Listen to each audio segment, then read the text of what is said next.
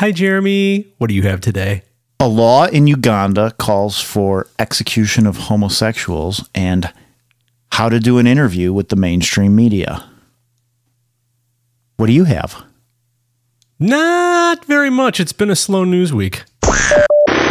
Okay, people. Let's begin.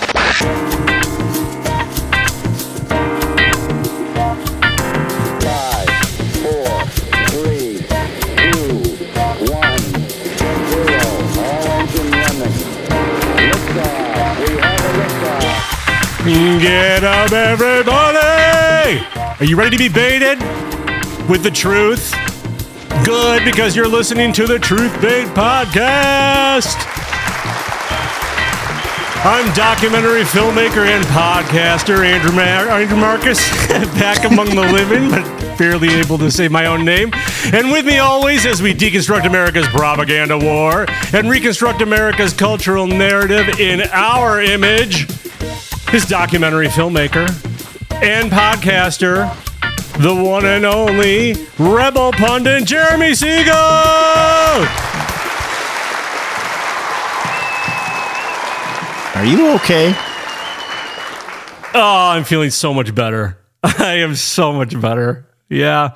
I'm sorry I couldn't do the show on Friday. I was just not in any shape to do it. Jeremy, I got the vid again. COVID? Yeah, my second documented case. My first one was I had the Delta variant, which was still back when COVID was uh, a, a difficult thing to go through. Uh, it's not quite. It's just a.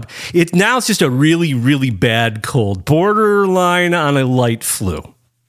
Yeah, But it's a, it's it's already I mean it's only Tuesday and you sound you don't sound like you've been sick. You can't hear it. You don't hear. I, I can hear it myself. I can hear still a little bit of congestion, and I, like I could do a Duncan Hines commercial. You know, deep, rich flavor. Did you how do you know it's COVID? I took a test. I You did? Yeah, you know, You said you couldn't get one. I couldn't get. That's one in why I didn't believe you. Yeah, I couldn't get one in Wisconsin. Yeah, because you're like Friday, like all of a sudden we're gotta record. You're like, oh, I can't do it. I'm Yeah, I just- sick. I have, I co- couldn't- I have yeah. COVID. He used the COVID card. no, did I? I But didn't you didn't have- you said you did- did I? Yeah, you said you got it from somebody oh, in your family. Oh, Yes. So someone in my family had COVID, and uh, and then I got COVID, and I was trapped up in Wisconsin for a couple. Well, actually, I don't want to say trapped. I was very happy to be in Wisconsin. What and what was really disappointing though is I was unable to attend uh, a very important graduation ceremony that. Uh, I'll never get Whose back graduation? uh, a family members, and it it is It's one of those things. You left me thinking, boy, I'd really love to be able to sue Anthony Fauci and Peter Daszak and and Barack Obama and whoever else in the government funded the research that developed this uh, wonderful new eugenic flu that we have to deal with for the rest of eternity. Um, I missed my yeah, my 50th birthday was in captivity. I don't mean this like wham wham me, but Uh, like everybody else out there, we have all missed life's important moments because of this stupid virus that we created and China manufactured and somebody released. And I think it's a eugenic In a bowl of virus bat soup. in bat soup. I, I think it's a eugenic virus. We could talk more about that some other time. I'm Dep- starting to depending on how hear it. deep I'm wanna starting go. to. No, I am starting to hear it in your voice now. I, I So really I do feel very back. good though. Now it's it is. But I take it back. I believe you were really sick and you weren't just. I'm nose deaf too. Friday. I'm nose deaf. what is nose deaf? well, he was a rapper. I think nose deaf, or right? was it Mo's deaf? No, yeah, I'm nose deaf, the Jewish Yeah. version. Well, that was like two live Jews. I uh, I lost my sense of smell. And, which I don't hear of anybody losing their We're sense like of smell. We COVID are anymore. the we we we could be the new live Jews. right. Well, you're not. Are you still Sort of. Jewish? What are you? Well, I'm born that way. You can't take it out. You can't. There's like, still a place for you on the train, my friend. That's right. That's how you know. Nah, shouldn't be laughing about that. We shouldn't be laughing about that. Well, I have a I have a saying when the I'll modify it for this show when the laughing stops, the crying starts. So, um, but yeah, I want to sue. I want to sue. We've all lost precious life moments for this eugenic disease, which uh, has this really handy function of uh, every year uh, it will it will wipe out the weak, and uh, it'll test everybody. It's not as strong as it was when they first I- released we've it. but- supposedly, yeah, we've supposedly have had it twice. Um, the second time around, yeah, it wasn't. It wasn't as rough. Right. They'll probably have to keep re-releasing new things to you know every it, it, maybe it'll only be like once every 10 or 20 years they'll release another new uh, novel variant that that goes to work on the elderly and those who you know uh, whether by circumstance or by choice have just let themselves go Well, you will not have to worry about it if you just go get your shot. yeah, go get that shot. Oh, yeah. Here's another little thing. I am unvaccinated. Thankfully. Shh, shh. Unvaccinated. I'm already, it's already in the, I, I'm documented. It's already done. I'm in the databases. And, uh, well, and I- by the way, I'm vaccinated on a bunch of other stuff. I'm just, I don't, I do Yeah, not so you're not unvaccinated. Right, You I- are unprotected and unvaccinated against I do not believe the believe novel that- coronavirus 19. Yeah, I, I do not believe the mRNA uh, or spike protein uh, uh, treatments are are proven effective yet. And let me tell you why. So I've had zero of these of these shots. Uh, uh, I my relative uh, who I believe I got this from has had two, the, the first two rounds of shots Oh. another relative of mine who just went through this last month had five. Whoa. Five. Okay. We all had the exact same course of illness. Identical. Identical. You know, I don't know anybody that's gotten five. yeah, I know a it's an- couple uh, people that have gotten one or one in a booster. But after the boost, after the first booster round, and they started saying you need a booster every three months, they they were like, eh. Yeah, this is a it's an it's an uh, an older relative. So look to to to each their own. Adults are going to do what adults are going to do. I, my real problem is is when they forced it on the children. anyway, my COVID is really only the big news to uh, maybe you and me and our listeners and some of I didn't family. even know they still had COVID until you told me you had it on Friday. I thought it was gone. yeah, no, it's making the rounds. It's gonna be. It's here forever. It's. It is. How could they cancel the worldwide emergency if you still have it? because now it's just a cold. Well, It's a really bad. It's a bad cold slash light flu, and it will still have even like this. Look, a cold has always had the ability to take out the older and more vulnerable population. That's not uncommon. Uh, this is just a new version of it. Another one in the mix. So well, I don't want you coming over. I do like the soon. COVID diet plan. This is what I, I do call it the COVID diet plan because when you lose your sense of smell, uh, you know, so many triggers and points where you would eat. So much of eating is about, is not about satisfying hunger. It's about satisfying a craving for taste. Because you smell good food. Right. You don't even have to smell it. You can think about it. Uh-huh. Like if I, if I think about something that I want to eat right now, even if I go like go get it, I, I actually don't have any real major desire unless I'm really hungry.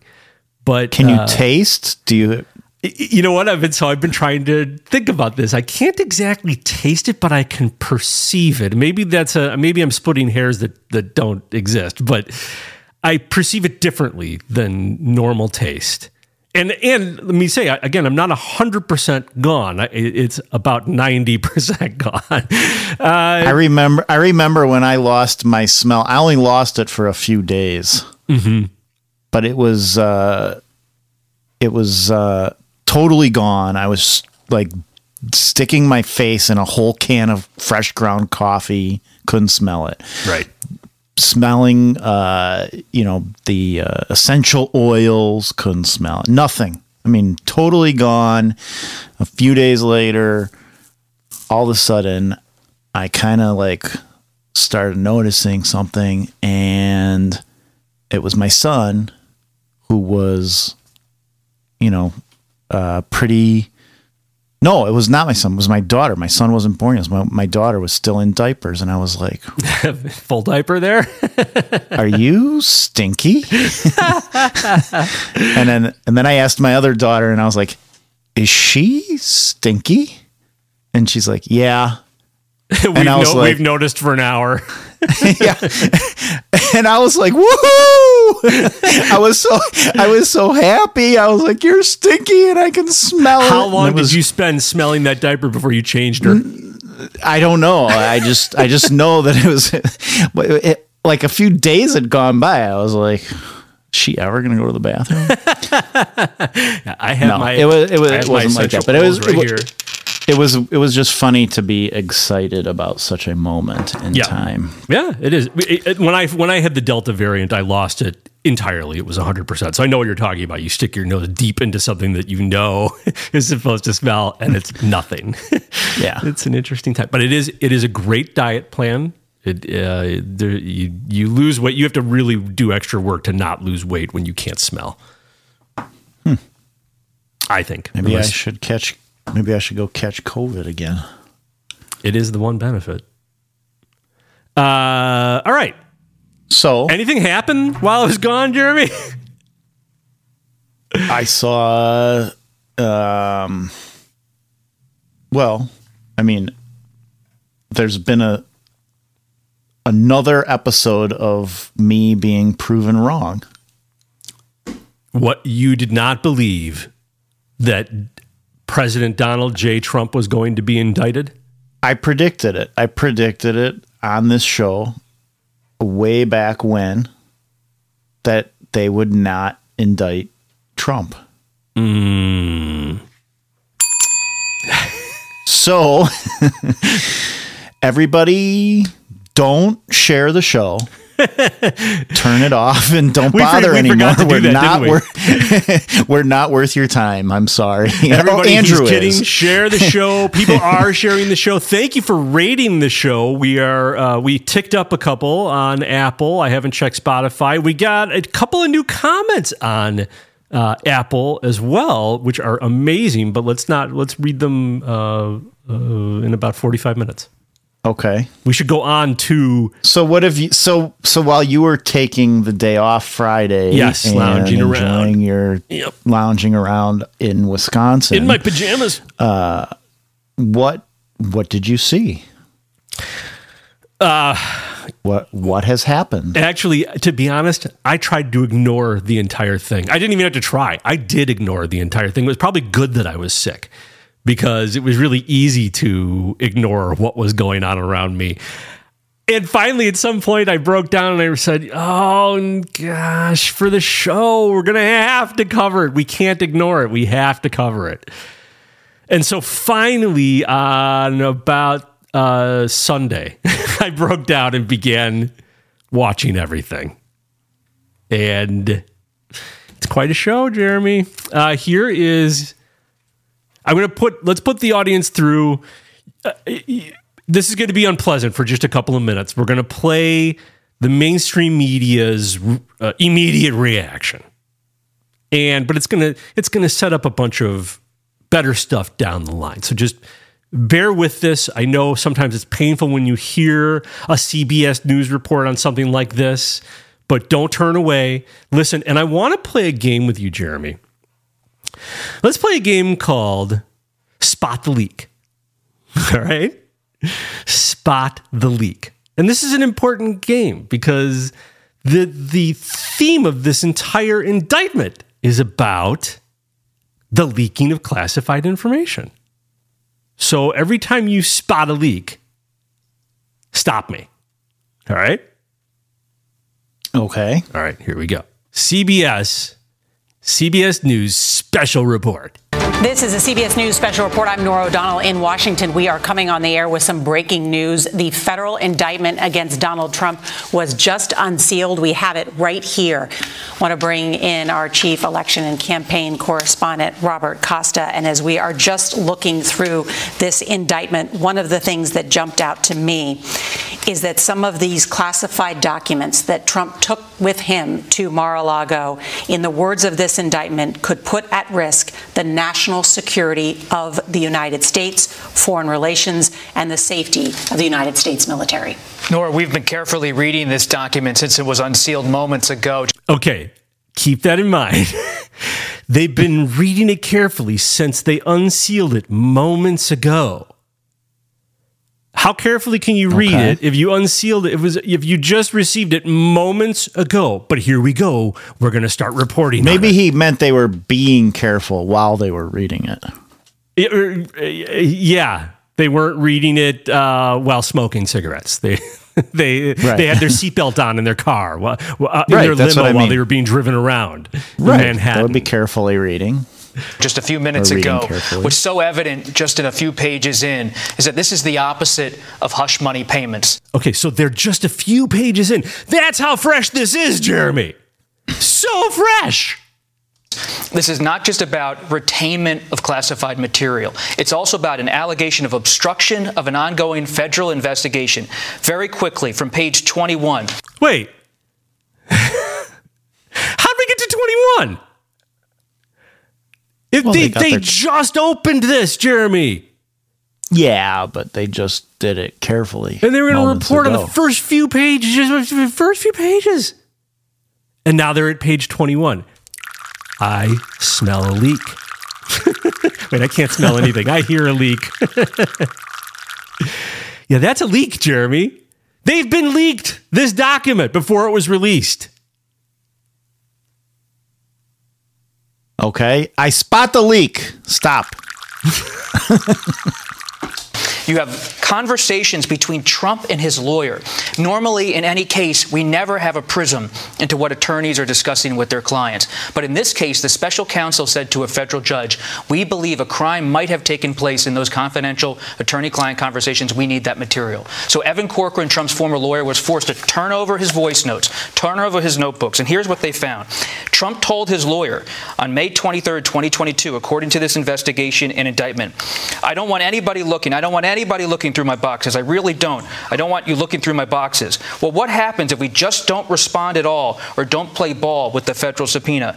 Wouldn't it be better if we just told them that we don't have anything here? Well, look, isn't it better if there are no documents?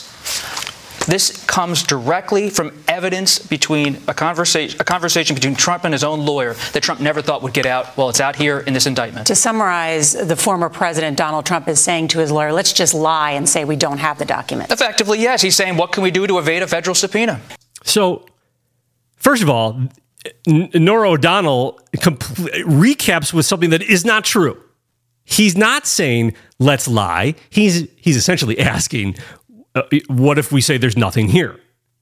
Now, okay, people can judge that for what they want, but that's not what that's not what she just said. He's asking his lawyers for advice. And it's clear he needs it. There's nothing illegal about asking your attorney, even if you ask a stupid question. That's why you have an attorney. Well, he sounds guilty. Well, if she says so. There's also audio recordings of some of these conversations that the president had. What do we know about that? Now, this is bringing in Catherine Herridge. Well, here at CBS News, we've been able to confirm through a source with direct knowledge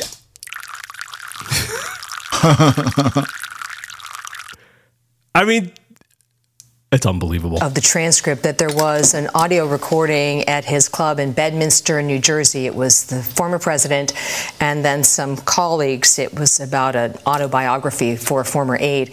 And in the course of that conversation, you hear this ruffling of papers on the audio tape, and he says, Oh, if this record here, this could exonerate me. And we've been able to confirm, and I was told it was central to this indictment, that he says, As president, I could have declassified it. Now I can't, you know, but this is still a secret. And this was a Pentagon memo, Norah, that was about attack plans for Iran. He describes it as very confidential, secret.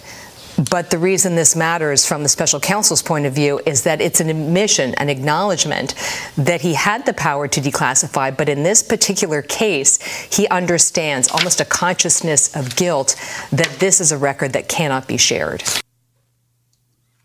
Eh, so that's that's the bulk of the the accusation. At least the narrative of the accusation. Here's ABC.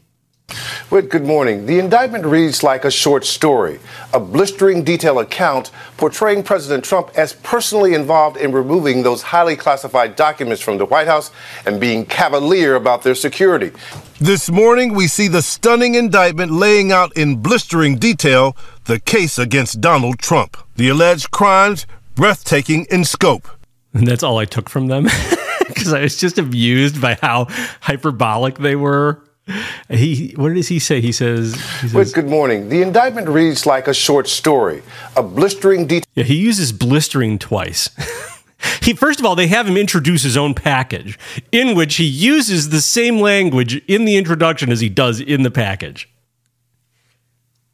This morning, we see the stunning indictment laying out in blistering detail So I was just amused by that.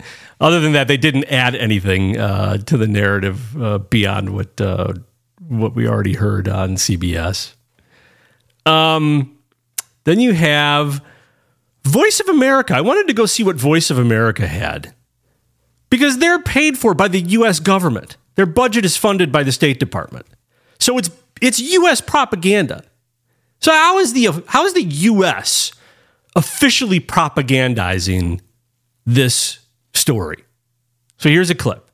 No other former U.S. president has faced federal charges.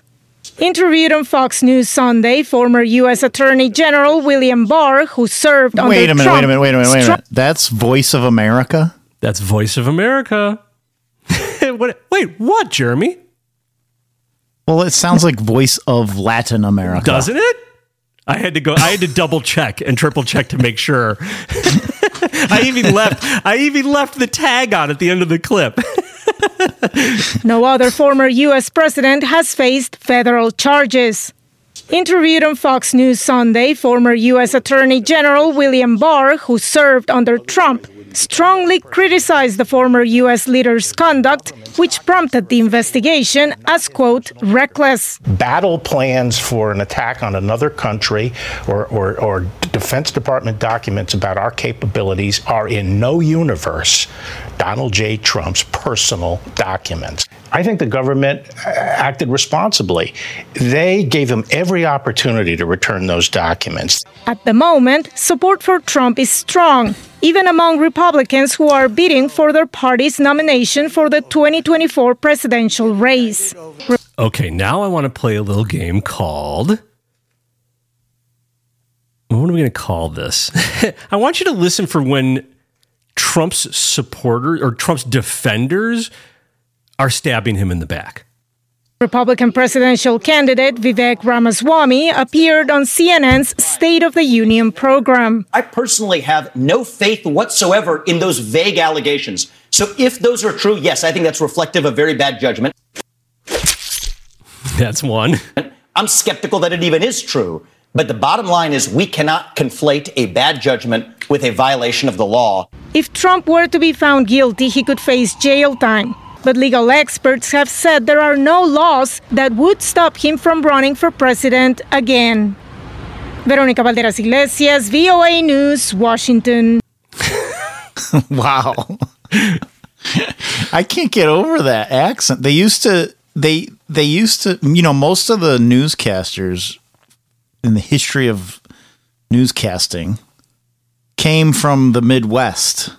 They Did all you know that? emulated that that sound, even, no matter where they were from. Uh, the, most mainstream American uh, news is is that dialect. Yeah, Right. So they would there would it would always be people from Chicago and Wisconsin and Minnesota, like maybe not so much Minnesota, but kind of the Indiana, the Michigan, the Midwest. That the accent is Without the supposed to be the easiest uh, and, and Oh, most common for everybody to sort of relate to. And now uh, it's, I mean, it's gone beyond. we we have to diversify our hiring program, but we're also going to make it so that it's very hard for you to understand what we're saying. Verónica Balderas Iglesias, VOA News, Washington. I just love the way she says Washington. Iglesias, Washington. Iglesias, Iglesias, Uh, How does she say? Washington. How does she? I love the way she says Washington. We are getting very sidetracked here, but let's News, Washington. Washington. It's just amazing. That's Voice of America. Uh, you know, I, I had to be very strange inside that shop to to to produce that segment. Uh, okay, so wait, I have a response from Donald Trump, and it's not the response. Everybody else has like the the big video that he put out, and I've got that too, and we'll play it. But he had this other one that nobody caught, and uh, let me play this for you. They say the walls are closing in. They say the walls are closing in, but that's fake news, and everybody knows it. They say the walls are closing in. And nobody covered that. I don't know why. That's not Trump. you don't think so? yeah, no, that's, that's Captain a- Deplorable 45. That's AI Trump or something. no, that's Captain Deplorable 45. That's that that's that Trump impersonator who's so good. Wait, oh, he- he's a. yeah, yeah, yeah. He did he Oh, I never heard of him. Oh, wait, you, you you never heard him do he did uh where he did uh, uh GPS uh, uh directions. Listen to this. In a quarter mile, you're going to make a left, okay? We're talking about a left onto Sawtelle Boulevard. A wonderful street. I built it with my own two hands. A beautiful street. I know a lot about it. Nobody knows Sawtelle like I know Sawtelle. You're going to make a left, and if you reach Bernie Sanders, you've gone too far left, okay? If you reach Bernie, you've gone too far. We're rerouting, or as I like to call it, lost, okay? We've That's got no really clue where we are. He's amazing. We are more lost than a liberal after reading the Constitution. So, all right. Well, if you want to hear Trump's actual response, do you want to hear Trump's actual response? It is, Yeah. yeah, it's a it's a it's a long response, and I feel compelled to play the full response because no one in media. Well, okay, wait, wait. I'm sorry. I'm going to correct myself. I have to give credit to NBC News Now for playing the full clip of Trump's response. No one else played uh, more than like three seconds of a soundbite of him saying, I'm innocent. So I'll give credit to NBC News now, uh, where it, where it's due. But the the the clip of the NBC News Now team, which is with Chuck Todd. Chuck Todd, now that he's left or he's leaving Meet the Press, this is I think maybe this is where they're going to dock him, uh, which is a significant uh, downgrade for him. Uh, uh, his comment afterwards is is absolutely hilarious. Okay, so here let's listen to and what's the timing on this? Let's see. Uh, His response is four minutes long. This is a long clip to play. All right, do you agree with me that we should play the full thing? I mean, this is a momentous event. This has never happened before. Four minutes? It's four minutes. Oh man, that's long. All right, here we'll play it, and like when you can't take it anymore, we'll stop. Uh, like I said, no one, el- no, only NBC News Now. I'm shocked that it's NBC. Are the only ones that played it. It, it- the guy is in what he's facing is insane. I, I feel compelled to play it. Okay. but you can we can stop it. No, I want to hear it now. I want to hear it. Very sadly, we're a nation in decline, and yet they go after a popular president. Why didn't they give him better audio? Why is he? He- he I've sounds noticed like he's in a closet. No, I've noticed this on all of his videos lately. I know I've noticed it's like it's like he doesn't have a it's like an amateur production. Right? They have no. Uh, it does not take much to hook him up with a lavalier, and, and, oh, you could uh, get which is, an you know, a- a average lapel mic. You could get an average sound guy in the room for like two three hundred dollars probably Right. and for a couple hours Yeah. to put to put a mic on him and have it sound clear Uh, they'll hand you a file on their way out the door, and all you have to do is sync it up, or they'll or they'll hook it right up to your camera. But this looks like they probably did it on a phone. It sounds like it's a phone. Very sadly, we're a nation in decline, and yet they go after a popular president. Is he in one of the closets where they staged the documents? that where this is happening? D- does he have a room like a model room of the room where he would do this previously like biden's white house set Right. No. He's what got- happened to the white house set He's in he doesn't of a- use that any Oh, you're right. He doesn't. he doesn't use that anymore remember that Uh, what is what's that about? I don't know. That's yeah, that's craziness. That shows that you the whole point of that. No, they were doing something inside the White House that rendered it unusable as a functional executive for Like whatever amount of time. redecorating? Well, redoing, uh, preparing for the next administration to spy on them, probably. burning old historic paintings of the founding Right. fathers. Exactly. Very sadly, we're a nation in decline, and yet they go after a popular president, a president that got more votes than any sitting president in the history of our country. He well, he'll, he's a salesman. He's always going to sell. By far, and did much better the second time in the election than the first. And they go after him on a boxers hoax, just like the Russia, Russia, Russia hoax, and all of the others. It's been going on for seven years. Uh, They can't stop because it's election interference at the highest level. There's never been anything like what's happened. I'm an innocent man. I'm an innocent person. Uh, they had the Mueller hoax, the Mueller report, and that came out no collusion after two and a half years. That was set up by Hillary Clinton and Democrats. But this is what they do. This is what they do so well. If they would devote their energies to honesty and integrity, it would be a lot better for our country. They could do a lot. That was better. his They could do a best lot of great- point. That was the best point he made in the whole thing, I thought. Was that point right there. If these people put put all of their energy they put into corruption and ripping everybody off and screwing the country over. You know, it's they're not stupid people.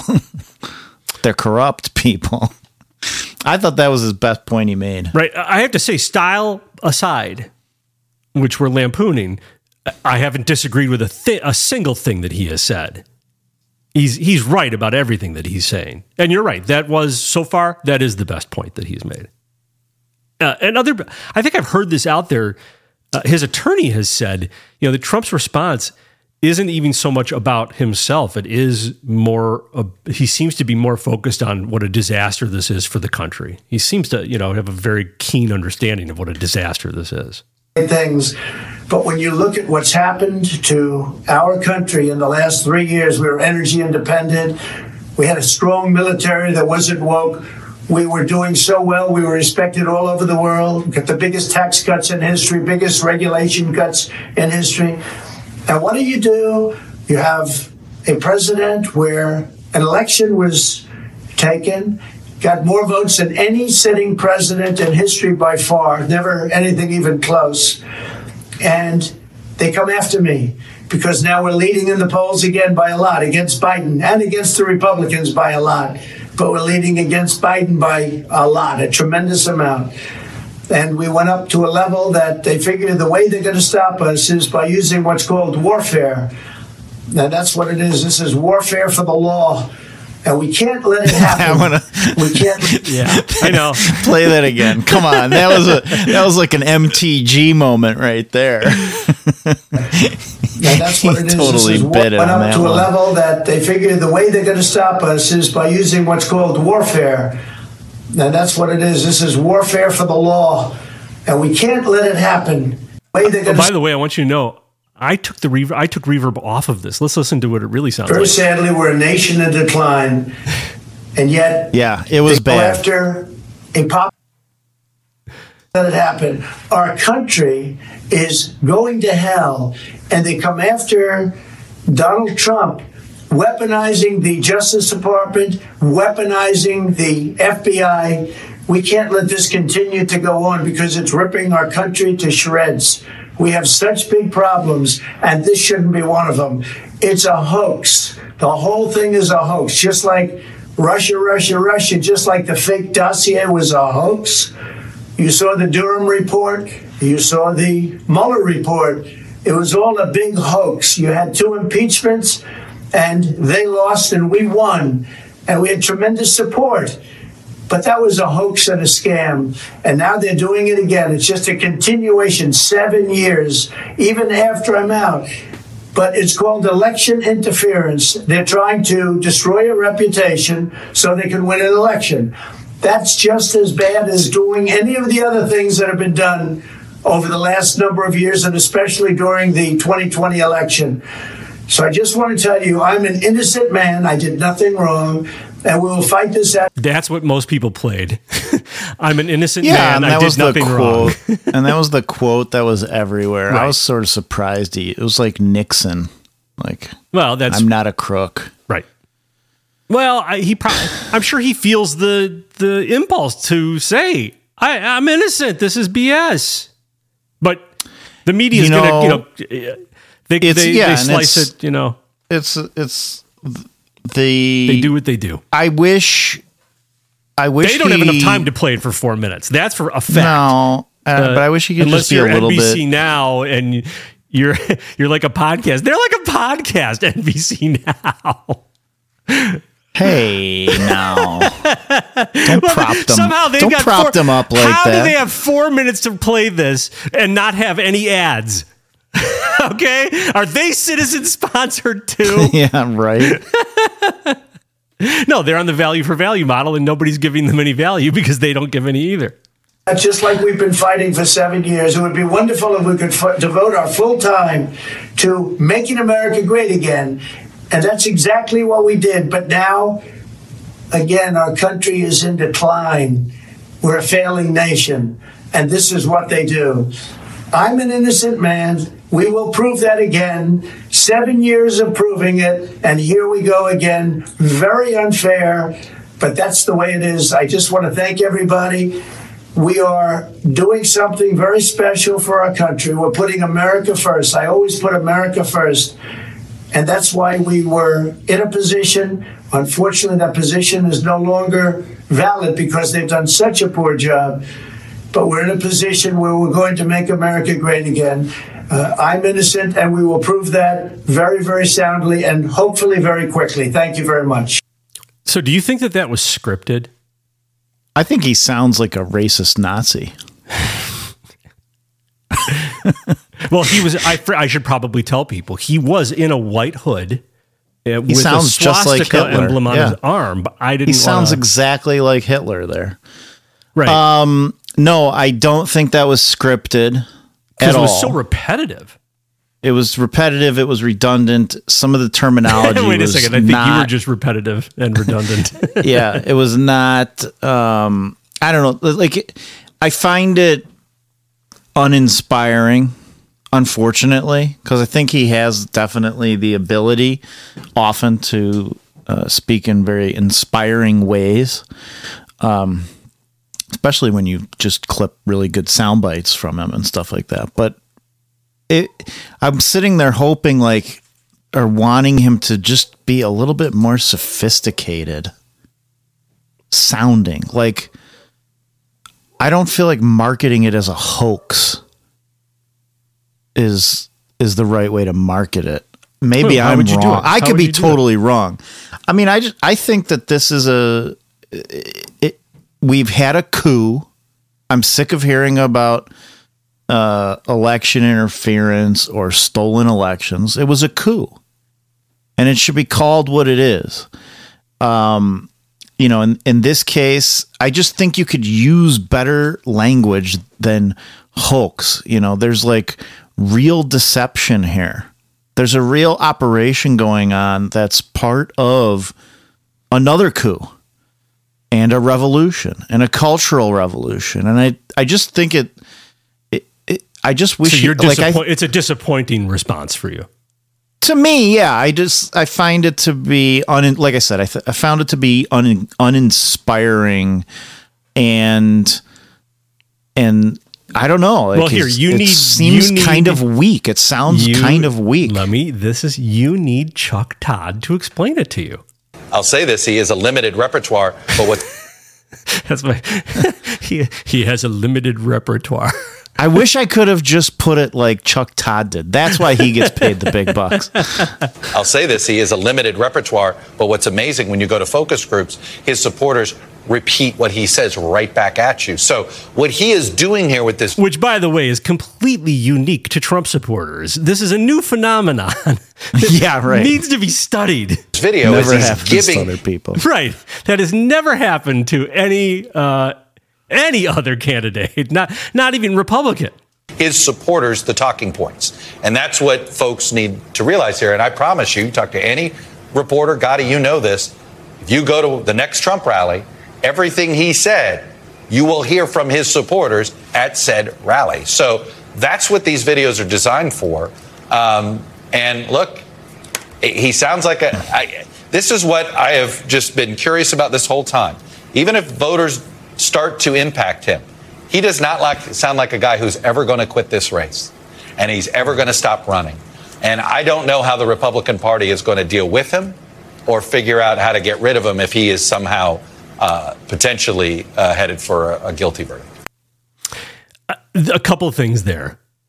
Yeah, you might want to think about how the Democrats are going to deal with him too, Chucky, because that might be your more immediate problem. Uh, the irony of this, of what he does here, and this is he, he's so smarmy because he's he's absolutely smart enough to know exactly what he's doing. He is saying what what Trump is doing is giving his simple followers, his ignorant simple followers, their simple talking points. And like morons, they're just going to say them. They're just going to repeat them. The next the next rally you go to, you're going to hear these same chirping talking points. And when he's doing that, he is spoon feeding to his audience, who he thinks is stupid and simple, their talking points. That this is just Donald Trump giving talking points, that these are all just talking points. It, the irony of it is kind of shocking to me, though. Well, I would. I mean, Chuck Todd might be right. Not so much that the, not so much that that's the quality of the Trump fan and the Trump audience, but that might be what Trump is. I don't doing. disagree with that. What I'm saying is that he's so insulting to his own audience. He thinks his own audience is that stupid audience. He is. Well, he's treating are. them exactly. His he's own audience is that stupid. He is treating. I'm hoping those are going to be our future listeners. Okay, As the- we will red pill these people or black pill. The uh, uh, he is being as condescending to his own audience as he is, in theory, being to the Trump audience. They he just doesn't think his audience can see it, and maybe maybe a lot of them can't. I don't I don't know. He, so now again, I want and I want to stick with the the game of of uh, catching when people when his defenders are stabbing him in the back. Uh, the reaction of the media and people have heard these clips. Some people have heard these clips. If you've been paying a lot of attention, Jeremy, I don't know if you've been paying close attention, so you maybe have not heard these. But when uh, Trump's defenders, even the Trump defenders that are, you know, even you know, t- turning around and stabbing him in the back as well while defending him, uh, the media has zero patience, zero bandwidth for any logical response from a Republican. Here is Jim Jordan on CNN. Every election, we've now seen this, uh, Dana. 2016, it was a dossier that they used. They knew it was false. They used it to go get a warrant to spy on his campaign. 2018, it was the Mueller investigation. Okay. 2020, Let me just- they let me just- the- let me just Biden stop you. Let, let me get. Let me. I got. I have to stop you. You can't say these things. Top story with the 51 former intel officials. 2022. Let me let me stop you right there, sir. First of all, I want to go back election, to just one of the things they- that you now They're said. indicting him before the 2024 presidential race. July 21st. Every single election, they've done something. On July 20th. She's just talking over him. Why did you have him on? To give the answers you want? yeah. It, it's unbelievable. He and his. He, by the way, he wasn't stabbing Trump in the back. Uh, let's. I just want to listen to this again. Try to pay attention to what he's saying. Every election, we've now seen this, uh, Dana. 2016, it was a dossier that they used. They knew it was false. They used it to go get a warrant to spy on his campaign. 2018, it was the Mueller investigation. Okay. 2020, Let me just- let me just- the, let me just stop you. laptop story with the 51 former intel officials. 2022, Let me let me stop you right there, sir. First of all, I want to go back to just one of the things they- that you now said. indicting him before the 2024 On presidential race. July 21st. Every single election, they've done something. On July 20th. He completely dis- disassembles, disassembles, uh, deconstructs their tactic right to her face. And, and she's uh, no, no, no, no, no, no, no, you can't, no, no, no, no. Like, like that's all just in the past. We're not here. We're not here talking about that today, sir. Answer my question. And that is what you see in so much of the media response. They ask a Republican, and then when the Republican goes to give a Republican response, they say, no, no, no, no. You answer my question. It's very arrogant. Who do these people think they are? But I have to tell you, I love it. It's giving me excellent content. Here is Lindsey Graham, and I'm pulling out the knife uh, to have this ready because he goes to town. Lindsey, on one hand, is absolutely there. Def- he seems to be defending Trump in his corner, and then every once in a while, you can you can hear him sticking it in. Senator Graham, thank you for joining us this morning. Donald Thank Trump you. has said repeatedly, repeatedly that he did nothing wrong. Do you believe that? Well, here's what I believe. We live in an America where if you're the Democratic candidate for president, Hillary Clinton, Secretary of State, you can set up a private server in your basement to conduct government business. And when an Senator, investigation is had about your activity, no, let me finish. But you didn't answer the question. That was ridiculous. well, yeah, I, I'm trying to answer the question from a Republican point of view. So that was, you know, everybody saw that. Lots of people saw that. That was that that made the that made the rounds because uh, uh, what was the nickname for Lindsey Graham? Uh, I forget the nickname that people had for him. Uh, where he just where he's where he's this badass. You know, he's just when he was running for president. No, when he was like in Trump's corner all the time, he was like based.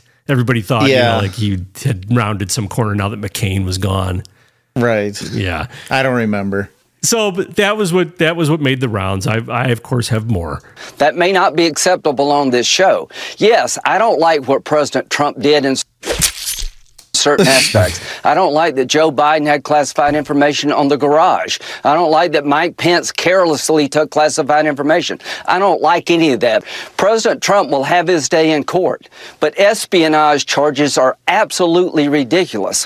Whether you like Trump or not, he did not commit espionage. He did not disseminate, leak, or provide information to a foreign power or to a news organization to damage this country. He is not a spy. He's overcharged. Did he do things wrong? Yes, he may have.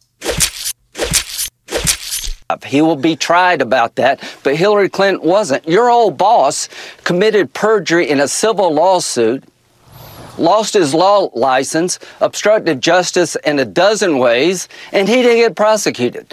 J- Donald Trump, you may hate his guts, but he is not a spy. He did not commit, commit espionage. What he did is very similar, in my view, to what Hillary Clinton did. People It's very similar to what Hillary Clinton did. in the Clinton case took a hammer to a BlackBerry and destroyed it. They wiped clean with BleachBit emails. They said they were all personal. What? Did you say something? No, I think that was your recording. Oh, sorry. But some of them actually were classified, and it wound up on Anthony Weiner's computer, and not a damn thing happened to her. Uh, S- S- Senator, first of all, she was fully investigated. They found no, uh, the, the investigation found no intentional holding back. Well, fine. Donald Trump was president for four years. He had his Justice Department in place for Give four me a years. break. But se- setting setting that Well, aside, you keep I thought that was a very important comment that Lindsey made at the end. He didn't do it. He, yes, he did have his Justice Department, although he sort of didn't. I bet it was it was probably Bill Barr that uh, talked him out of doing it. Bill Barr Yeah, looks he- terrible right now. It, it wasn't just Bill Barr. It was his whole. He had a whole Right, staff of yep. traitors. Yep. He was surrounded by traitors. But I uh, think Lindsey what was Graham, interesting. though, I mean, that's unbelievable. He he's defending him, sort of, while absolutely stabbing him in the back. To equate him to Hillary Clinton at this point is, thanks for being a friend, Lindsey. But I think the interesting thing there that he pointed out is that he's being overcharged, Yeah, He's which is over- something he was over which is- right but but like that's something i've thought in other cases is a possible strategy Well, hang on. To let's, lose. Let's get let's get we'll get into strategy at the end of this, okay? Because I've got I have theories on the strategy too. well i don't care what you have to say i want to talk All right, go for it. no Right, here's here's Kevin McCarthy. This is the last one of of what I'm going to call.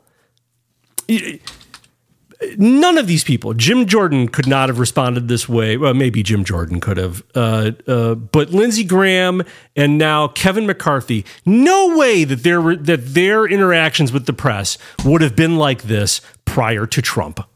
Prior to Trump's arrival on the political scene, no way would these guys have ever been as uh I don't want to say maybe combative or challenging, just having any spine at all whatsoever. If you remember, before Trump, none of these guys had any spine at all whatsoever. It was one of the biggest complaints. Forget spine against Democrats, they had no spine against the media.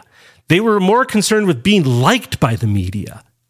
One of the things that was so radical about Trump is he did not only did he not care if the media liked him, he knew they hated him, and he played leaned right into it. He incorporated it into his branding, which made them really hate him. Here's Kevin McCarthy. The idea of This is uh, he's talking to CNN.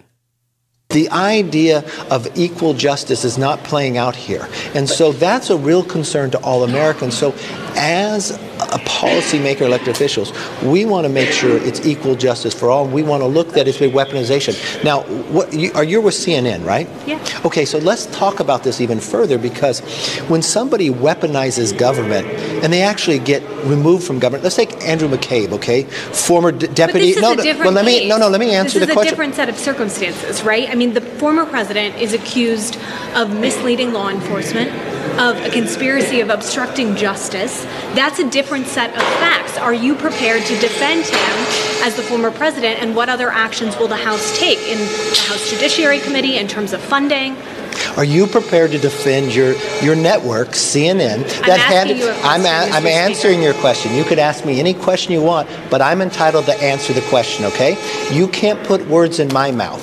Even though your network can hire Andrew McCabe, who was fired from the FBI for leaking classified documents. Did you remove him from your network? No, you continue to put him on to give judgment against President Mr. Trump. Speaker. You also hire Clapper.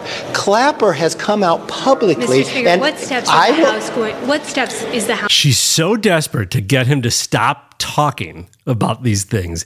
And I, he- the way he's handling it is actually for Kevin McCarthy is uh, nothing short of brilliant.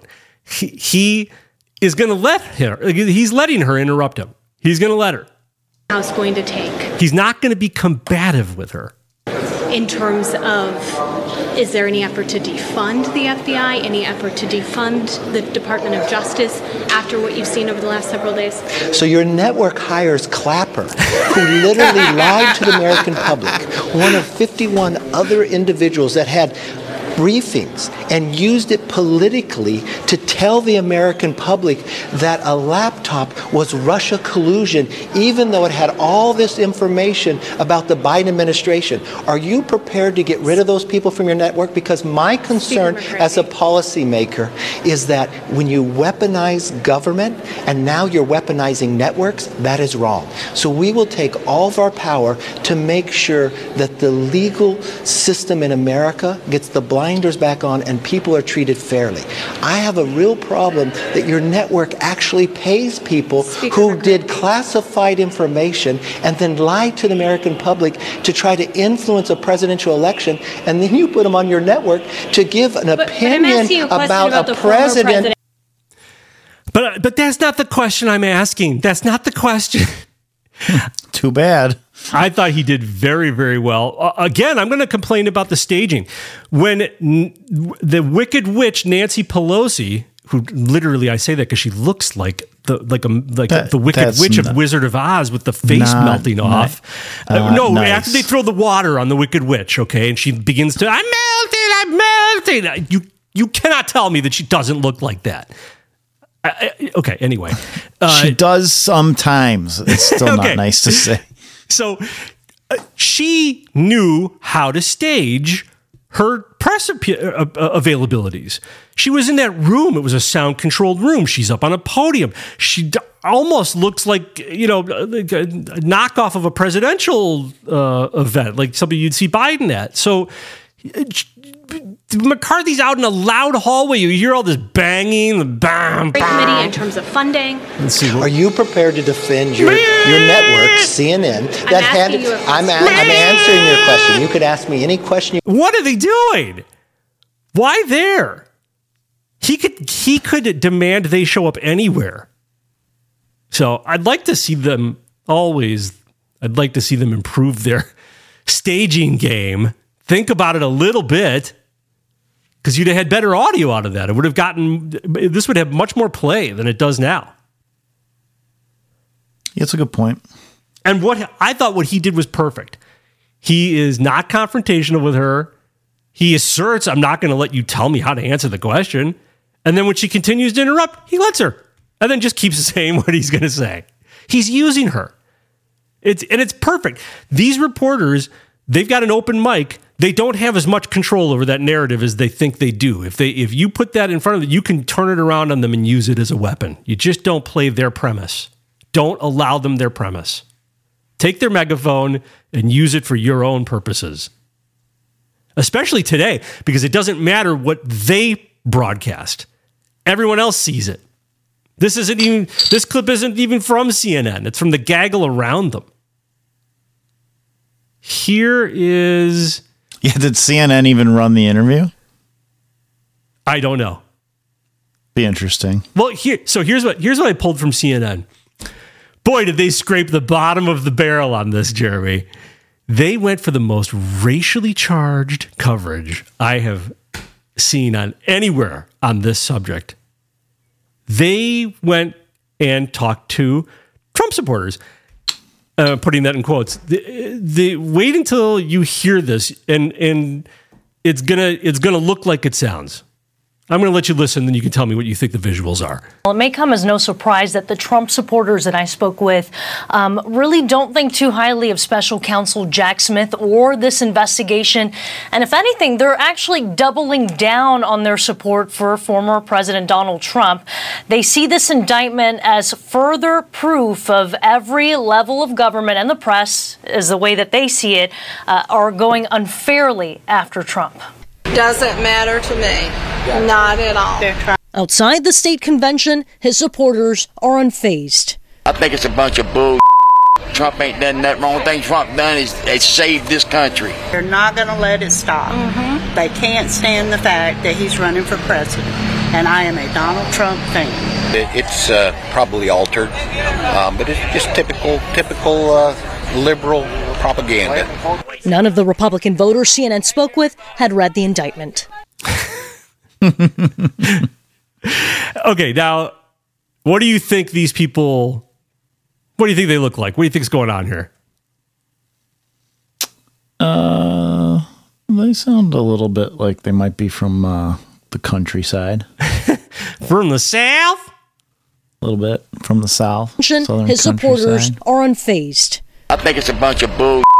Trump ain't done that wrong thing Trump done is, is saved this country. Trump ain't Kinda done nothing little bit- wrong. little bit of West Virginia. Guess what he's got? He's got a he's got the he's got the Confederate flag patch on his leather. and a Trump hat. Perfect.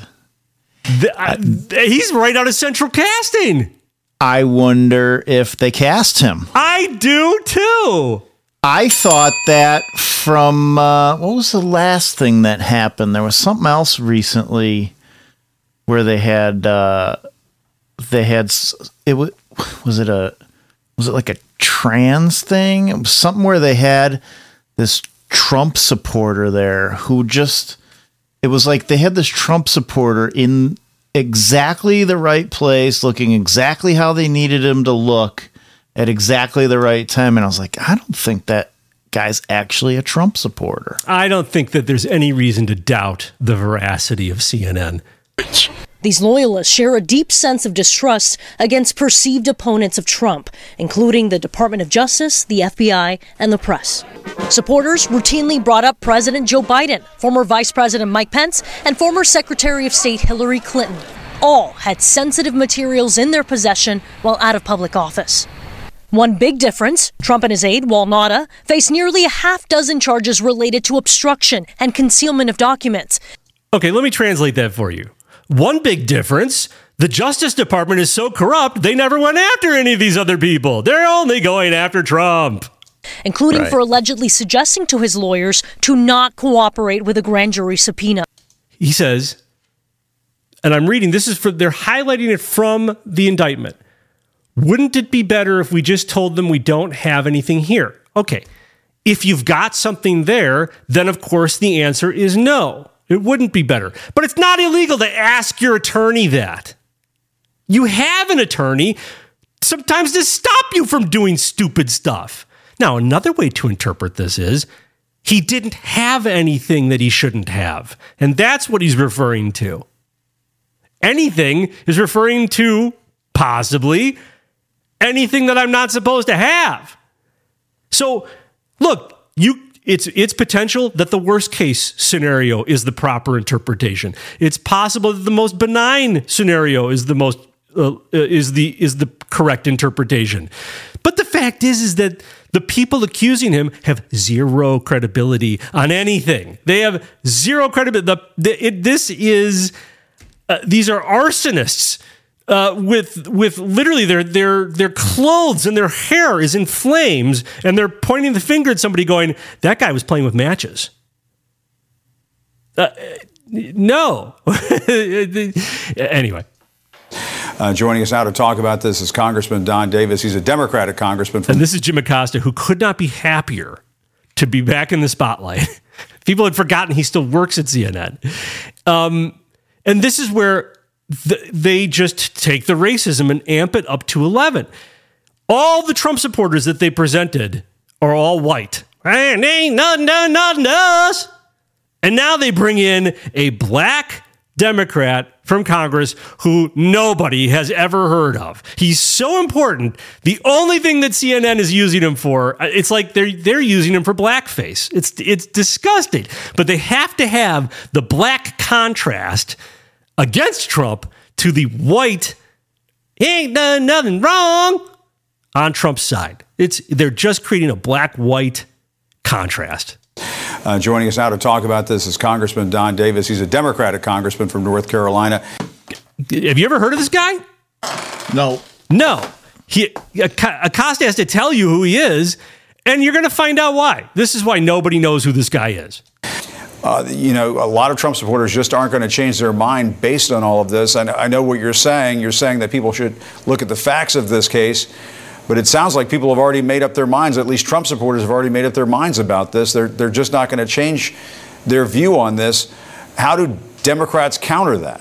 Yeah, Jim, we're still early in this process. And as the process unfolds, uh, I truly believe more facts will come out, uh, more information will be made readily available for the American people.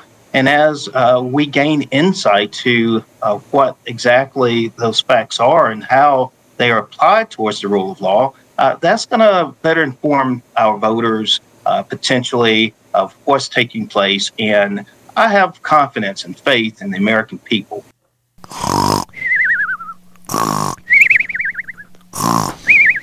That was the most vanilla answer he could give.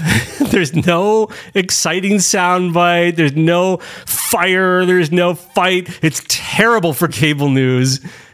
It, that's why nobody knows who he is. He doesn't give sound bites. He, he may be a very nice guy. I've got no idea who he is. But he doesn't talk in sound bites, which frankly actually makes me like him. Well, no, actually, he tries to talk in sound bites, but they're very boring sound bites.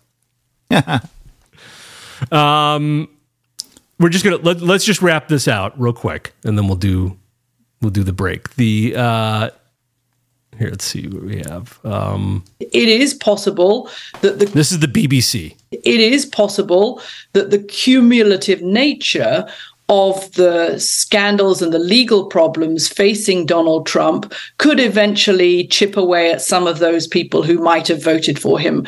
Uh, you can think of people always talk about, you know, the the, hypocr- the apocryphal uh, suburban woman in the suburbs of you know Philadelphia or Atlanta or Milwaukee or Phoenix, those key cities and key states that are going to be in play next year, and how will they feel if there are multiple indictments against the former president? But Now, to me, that was the most honest news report I heard in in, in most of this, because that's what this is about. that is absolutely what this is about. It's about trying to sway key demographic votes, and uh, there's there's panic. there's a little bit of concern because it's not working. There's nothing in polling right now that suggests that Donald Trump is being hurt by federal indictments, uh, by, by any indictments. The, the case of New York from a couple of months ago, it may actually have helped his standing. Look at this. This is our 538 polling average. Back on April 4th, when those charges against Donald Trump in Manhattan were first unveiled, Donald Trump was leading Ron DeSantis, his closest rival, by about 20 points. Now you fast forward two months to this weekend, Donald Trump is leading DeSantis by 30 points plus. None of the other candidates are seeing any movement at all. Donald Trump's numbers are going up. Ron DeSantis' numbers a little bit down. a, a little bit down, almost six points. it's not a little. And you could hear here's the here's the panic. Here's the panic.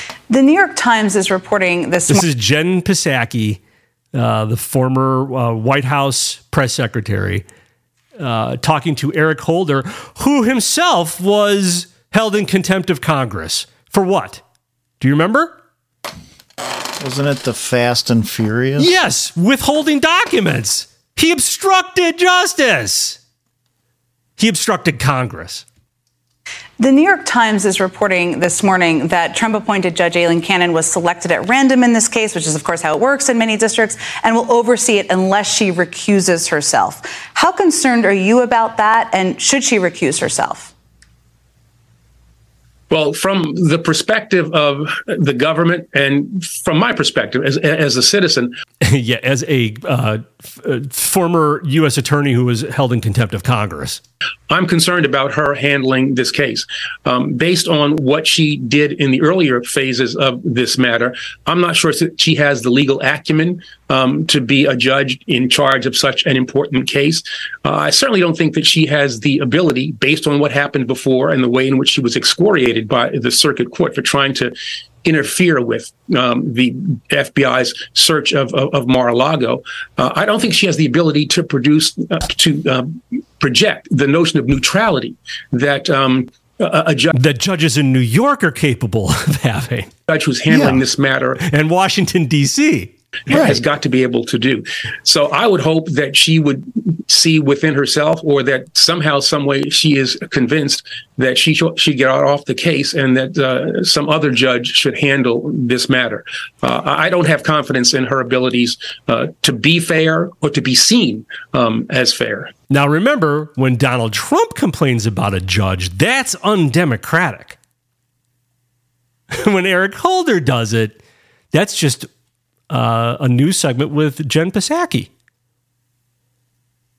But I think we're getting at if you begin to zoom out, you can begin to get at the at the bigger picture of of what may be taking place here. And I have one last clip. Let me play this. But in the summer of 2021, he starts doing some post presidential interviews. So this is again this is back to CBS from the very beginning. But in the summer of 2021, he starts doing some post presidential interviews. And at that same time, the chairman of the Joint Chiefs of Staff, Mark Milley, is in the public profile a lot. He's being portrayed as someone who was heroic in the view of some of his admirers about how he handled January 6, how he handled Trump's final days.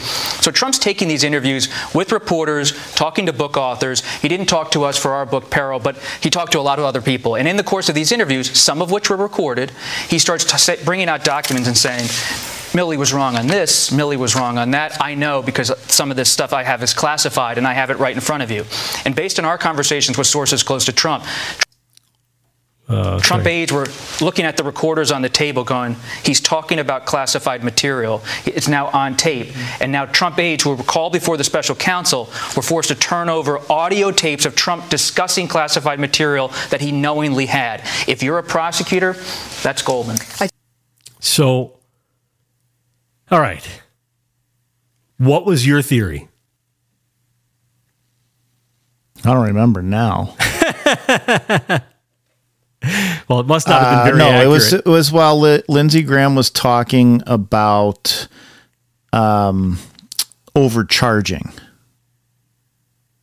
Mm-hmm. and I had had this theory a while back around like the BLM cases, you know, where like spe- especially with uh, the one in Ferguson, the Mike Brown shooting. Right. Remember Darren Wilson? Hands up, don't shoot. Right. Darren Wilson was the white cop. And they charged him with first degree murder, right?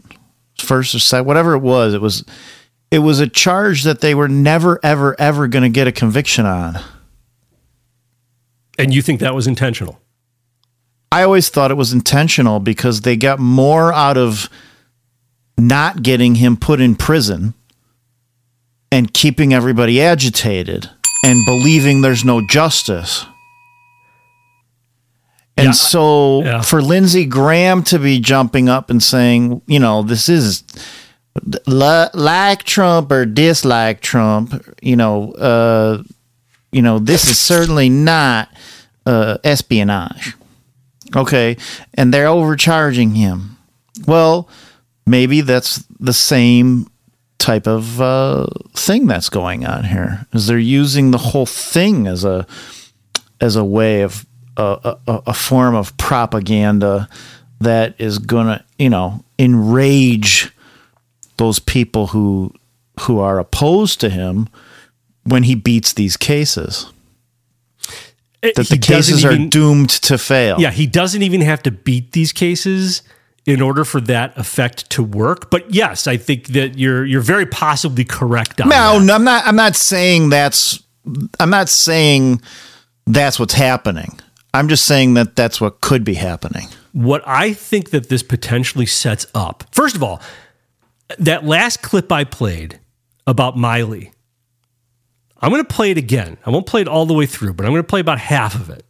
And I want you to tell me what it sounds like to you. But in the summer of 2021, he starts doing some post presidential interviews. And at that same time, the chairman of the Joint Chiefs of Staff, Mark Milley, is in the public profile a lot. He's being portrayed as someone who was heroic in the view of some of his admirers about how he handled January 6, how he handled Trump's final days. So Trump's taking these interviews with reporters, talking to book authors. He didn't talk to us for our book, Peril, but he talked to a lot of other people. And in the course of these interviews, some of which were recorded, he starts bringing out documents and saying, Milley was wrong on this, Milley was wrong on that. I- What does that strike you as? That's an op. That's an op all day long. They set him up. It's a psychological op. They knew that putting Milley out there and pumping him up the way they did would drive him nuts. And it would drive him nuts right when he was in front of people who he would be defending himself to. Convincing. Now, They make it sound like it was a hidden there was a hidden microphone or somebody surreptitiously recorded it. He's talking to authors for their books. He knows they're recording. Uh, anybody who believes any of these accusations is drinking the Kool-Aid. Don't believe any of it. This is a setup. It's a setup. And I think that a big part of what they're trying to do is uh, they don't want him convicted before the election. They want this Florida judge. They want the Florida judge to put this off, drag this out, get it past the election. That's critical for what they're doing here. They know that persecuting him this way will ensure that he's the nominee. So they're making him the nominee. He's crushing DeSantis now. It So- seems that Right. they're trying to make him be the president again. No, I don't think so. They want him to plausibly lose when they steal it from him again. Of course he lost.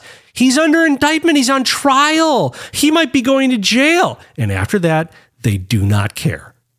After that, I bet you they work out a deal with him where he gets off scot free. Nothing. Because he'll be done. He won't be a threat to them anymore.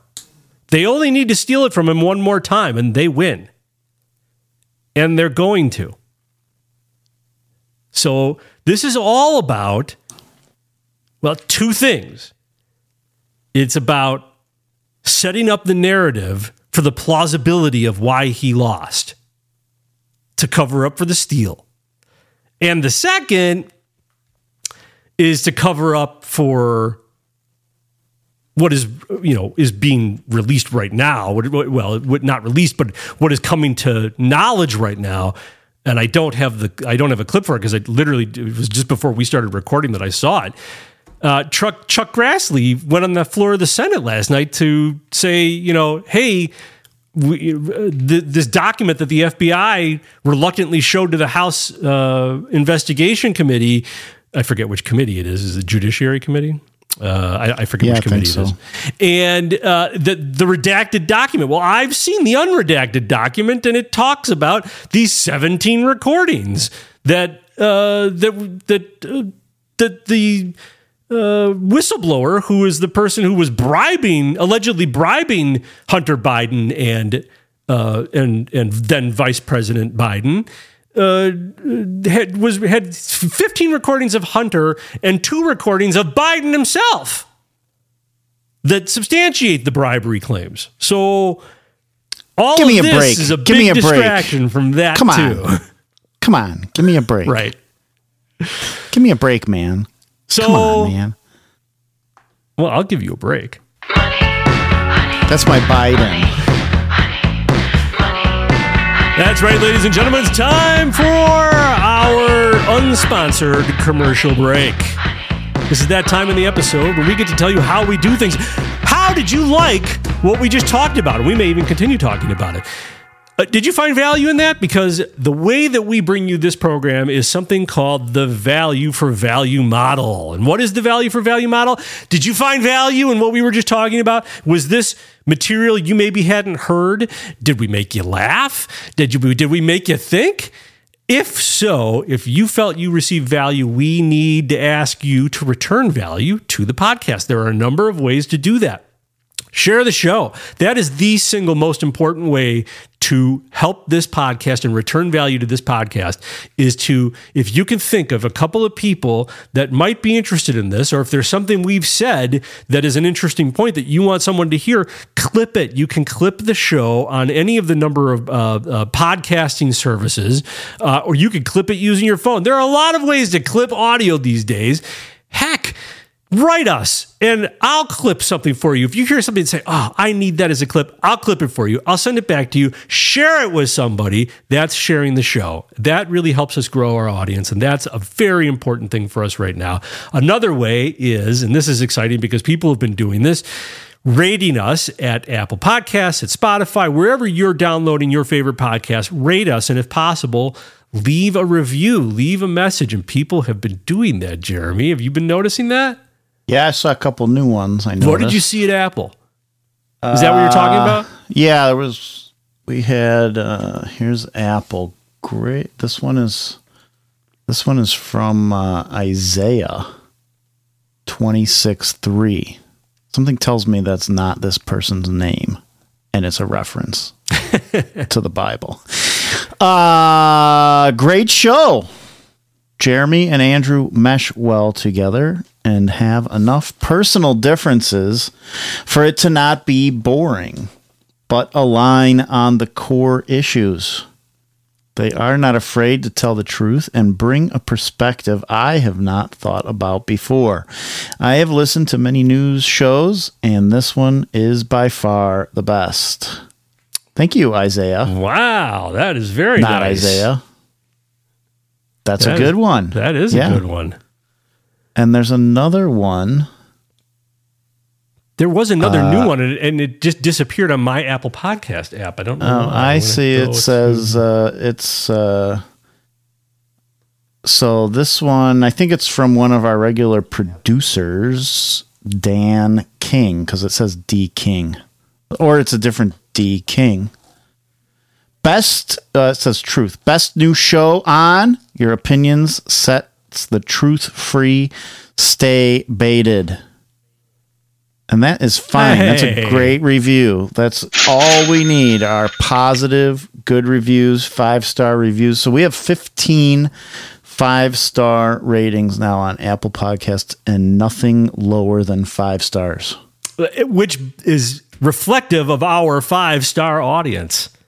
Thank you very much. Oh, I've been asked to uh, instruct people because it's a little bit confusing. If you're on Apple Podcasts and you're looking at our podcast, you see our list of episodes.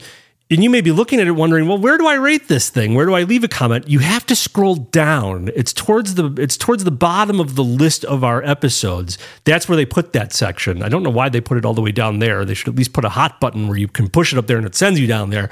Uh, but there, that's where it is. Scroll down and you'll see it. Uh, and Jeremy, I have to tell you, uh, first of all, I also want to acknowledge uh, Alan Joliet has written in um, with some really valuable stuff. Uh, and uh, we're not prepared to actually present any of it today, but I did want to acknowledge it, and we're going to be getting to it.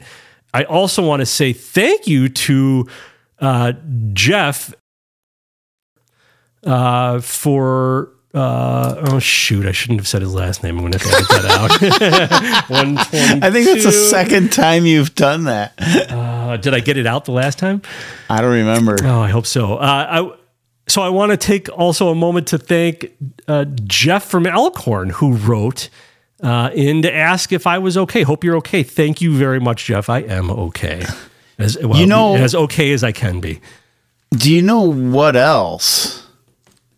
Jeff uh, in Elkhorn wrote in a couple times. Oh, he wrote in hoping you feel better. But before he wrote in hoping you feel better, he wrote in about something we were talking about. I didn't see that. Yeah, it says the subject of the email is MT Greene. Oh, that's right. Hey, and do you know what? I like that MT. We should call her MT Greene instead of MTG. Empty, get it? Empty. Jeff says uh, regarding MT Empty Greene. Uh, well, uh, let me s- here. He says. Uh, shh, I'm getting your resp- oh, he's like, Mar because we've been talking about her a lot, right? Yeah, and, I- And- our our t- uh, impression of her is not flattering. We and our don't- we're not impression of fans. her is that yeah, we're not really big fans of her. We think she's kind of all talk at best. tool of the establishment at this point. She's sold Total out. tool of the establishment, sell out. She's taking selfies with McCarthy. She's pushing his bills around. She's defending all that he does. She's and- in with the in crowd. Totally. She's the part of the DC elite. I like to call her Minnie Kinzinger. Now, hang on a second. We have, we have listeners who disagree. you want to read, one you of wanna read them- what Jeff wrote? one of those listeners is Jeff from Elkhorn. Says Marjorie Taylor Greene is legit. Sorry, but you're wrong. And did you see my response? I did, and it was so funny because it was almost exactly the same response I was going to make. I said, Well, it wouldn't be the first time that we've been wrong. Tell me why you feel that way. Make a case for her, and we'll read it if you like. Now, he did not respond. He didn't. He didn't come in with any evidence. All he did is tell us we're wrong. She's legit. Said sorry, but you're wrong. And uh, yeah, I gotta say, let's we we've put up some of our uh, reasoning. We've shown clips and given examples of why uh, we have covered her the way that we have. And Jeff, if you have uh, some other clips or something that you would like to put forth to convey to the audience of why we're wrong, uh, I think we would be happy to play them. Wouldn't we? Very. But Absolutely. otherwise, Please I'm do. starting to feel like maybe Jeff is on the payroll. Well, it's possible we've changed his mind since the, since he wrote in. he listened to our episodes again. He decided I we're right. like I think McCarthy. I think he's might be getting some of that McCarthy money. You- wait, hold on a second. It's possible. Do we have our first our first spook listener? Jeff from Elkhorn, are you a a spook? good- Are you a McCarthy operative, Jeff? no, I refuse to believe it. We do Uh, I don't not think have so. that yet. I don't think so. Uh, so thank you for writing in, Jeff. Uh, we are not wrong, but we'll be happy to uh, we'll be happy to allow you to attempt to prove us wrong, and it is possible you can, uh, but we need to have some evidence. Uh, as with many things, I'd like to be wrong about her. But yeah. I would agree with that. I would agree with that comment. I, I'd Uh, like to be wrong about most of the things I think. Right. I know. I know. I, there are many times a day where I hope to myself that I am just a tinfoil hat wearing conspiracy theorist. Because that's actually a much more comforting reality than reality. Uh, so uh, I have to pass along to you cruise director Barb. We have not heard from her in a long time, but she has been avidly listening. She reached out when she said, "This is this is affecting our numbers." By the way, she said that she and her family were listening together. They were each in different parts of the house, uh, doing different things, but they put it on and they were, you know, blasting it through the house. And all they heard was you saying, Andrew, Andrew. First of all, they thought it was absolutely hilarious. Uh, she was just wanted to make sure to pay you a huge compliment that uh, that you are sounding fantastic. Oh, Uh, thank you, cruise director Barb. She loves. Uh, she thinks you've really. Uh, she's been listening from the very beginning. She's one of those listeners who's just been d- really uh, dedicated and, and encouraging and helpful, critical when we've needed it, uh, and uh, wanted to make sure to uh, pass along to you. You're doing a, a great job. She feels she really loves the the way you've developed your voice. Uh, Oh, and so there you go. so She didn't say anything about me, which kind of.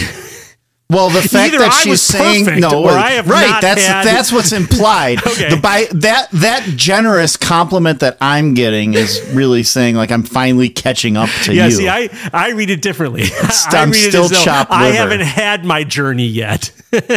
I'm still chopped liver over here. Yeah, thanks, Barb. Yeah, one, one day I'll be as good as Andrew at this. Cruise director Barb, thank you for listening. Uh, But do you all have to listen on one device one time? Please listen on multiple devices. You should be getting. we there have are a few, lot of a different. few. There's a few big families we know Right. of that are listening together as a family. Uh, I like that. That's great, but everybody should play it on their own device at the same right. time. and rate it. That's the more important thing. Rate it on all the different devices. So rate it on you're different right. As soon as like the countdown starts, maybe everybody sync up their device.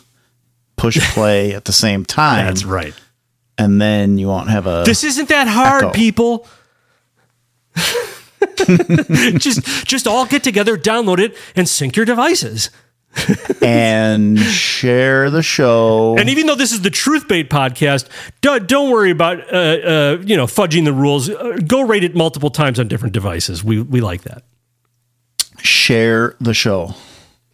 Share the show. Do you have with anything rich- else? with with rich people? Oh, and uh, truth at truthbait.com. Write us at truth at truthbait.com. The other way to return value is uh, send us video, send us clips. I've got people sending us clips. Um, uh, I don't know if anything I'm playing today is coming from anybody. Otherwise, I would have given attribution. But we have stuff that's coming up. I do. I episode. have. Uh, I have some. Uh, I have a, a story from uh, Chris Chris L in Delavan, Wisconsin. I mean, at this point, if you are if you send us a segment, if you're sending us a clip that's a segment, you're an executive producer of the episode. Well, sort of. I still had to edit the whole thing. So you're the editor. Yeah, he just sent. He, he Did you run this back past him to make sure you did it right? He just sent down the story, um, which yeah. is very appreciated. Yeah, that is huge value. It it is uh, it's it takes us a tremendous amount of time to find the content, to prep the content, to produce this show, and it is huge value for somebody to find content for us. You're all looking at stuff too. You're into this. You're as dedicated as we are. So you're seeing content. Don't be bashful. Send it to us. Truth at truthbait.com. And let you know, and it's really helpful to us if you don't just send the clip, but send us a note that says, "Hey, this is what's important about it." And even a timestamp is really helpful. Go to this place in the clip to see it specifically. That is huge value. So thank you very much. Which, uh, uh, uh, uh, Jeremy, did you have anything else on CNN? No, I'm not on CNN. Excuse me, on uh, on the Trump indictment. no, I don't. Um, I, don't think so. Uh, were we taught what? Were we getting to another point? No, I just, I, you know, I, I feel like I want to just to try to advise people to don't get too riled up. or yeah, I would try to not filled with get too anxiety. focused on it. They want you to be in a state of frenzy. They're trying to get you upset. Now, I'm not saying that you shouldn't be upset. I'm saying don't give them what they want. Don't let them own you like that. So if you can find some peace, find a way to let it go. I think maybe one way is I'll tell you what I do. I rest assured knowing there's absolutely nothing I can do. This game is much bigger than us. It's being played out by people who are in control, and it ain't us. It's like, uh, Well, I'm What- gonna add to that. well, yeah, right. I know where you're going to go with it. Remember George Carlin? George Carlin, his line, it's a big club and you ain't in it. Yeah. And that's a fact. We ain't in it. So I don't know. To And- me, there's something uh, that that's its own level of disturbing, but I, it doesn't disturb me in the micro. It doesn't disturb me on a case by case basis. On a case by case basis, I'm able to say this is part of something actually much bigger that's happening, and that's what I'm actually worried about. It's part of something much bigger, and it is out of our hands. And it's out of the hands of those you think it's in. It's all in God's hands. And that is what I rest assured in. Because as bad and ugly as things get, I believe He has a good plan in the end. And uh, and that's what we can rest in, is it's all in His control. And look at all the things that have come out. Look at all the things we know now that we haven't known about the truth of this country and how things are working and things that are going on. It's actually putting us, I think, in a position, uh, you know, to to put up a fight that we weren't uh, doing before. So I don't think it's all that. Uh, it's not all bad. Uh, so that's what I'll add to that. Audio jungle. I was just auditioning some heavenly music. I wouldn't buy that one. That one's better. I like that one. That one's more. All right, I'll download that one. Um, and speaking of the subject of God, uh, there did you see this story? And I like this story because, and this story came comes from Chris in Delavan. Thank you, Chris. Uh, this story last week, this pastor and Ted Cruz getting into this, uh, it kind of blew up. Uh, you mentioned this, but I've not heard this at all. I don't know anything about what you're about to play. Okay, so so Ted Cruz, there's a law, some new law in Uganda, and uh, just so everybody knows, I think this is a feel good story. The story covers some mature topics. Uh, just so that people are aware, if there are any children listening, there are some mature topics here. Um, and I, I don't know where everybody is at with their kids in some of these topics of life. Um, there are topics that are addressed in the Bible, but they are adult, mature topics. So just to give everybody a heads up on that. Uh, an anti homosexuality law in Uganda. And Ted Cruz commented on the law. The law, uh, this is coming from a website called churchleaders.com. I don't know anything about this website. It's just where I found the tweets aggregated in one place. And they described uh, Uganda's strict new homosexuality law, which reportedly stipulates life imprisonment and death penalty in, quote, aggra- aggravated cases continues to spark heated debates. Among those, uh, come between one became this pastor Tom Ascol. He's a pastor actually I have uh, respect for, and I've played clips of him previously on this show. And Ted Cruz, who we all know is the uh, senator from Texas. And Ted Cruz tweeted about this law that uh, that the law was horrific and wrong and grotesque and an abomination and a human rights abuse.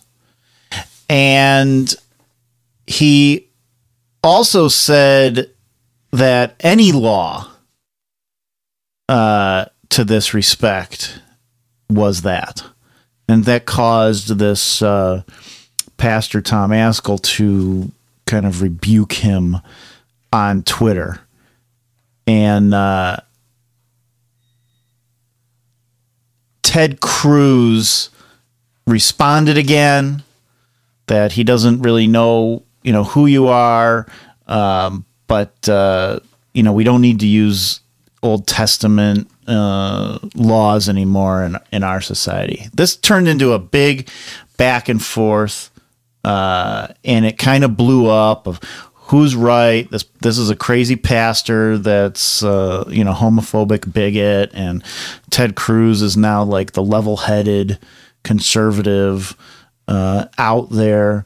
And there was an interview on the local Florida NBC, and this will give you a better con, you know, sort of context to what happened afterwards. But the the title of their story was uh, was that this uh, Cape Coral pastor facing facing backlash for supporting the death penalty. So here's the here's the report from NBC. Uh, any man who lies with a man as he lies with a woman uh, is to be put to death because it's an abomination to God. Now he was he's reading that directly from scripture. A Cape Coral pastor is facing national criticism for saying being gay should be a crime. This is the same pastor who offered a prayer at Governor DeSantis' inauguration in January. So obviously their angle is to connect this guy to DeSantis. You're watching NBC2. I'm Kelly Burns. And I'm Peter Bush. Pastor Tom Ascol made the comments in response to Senator Ted Cruz calling out a proposed law that would put gay people in jail.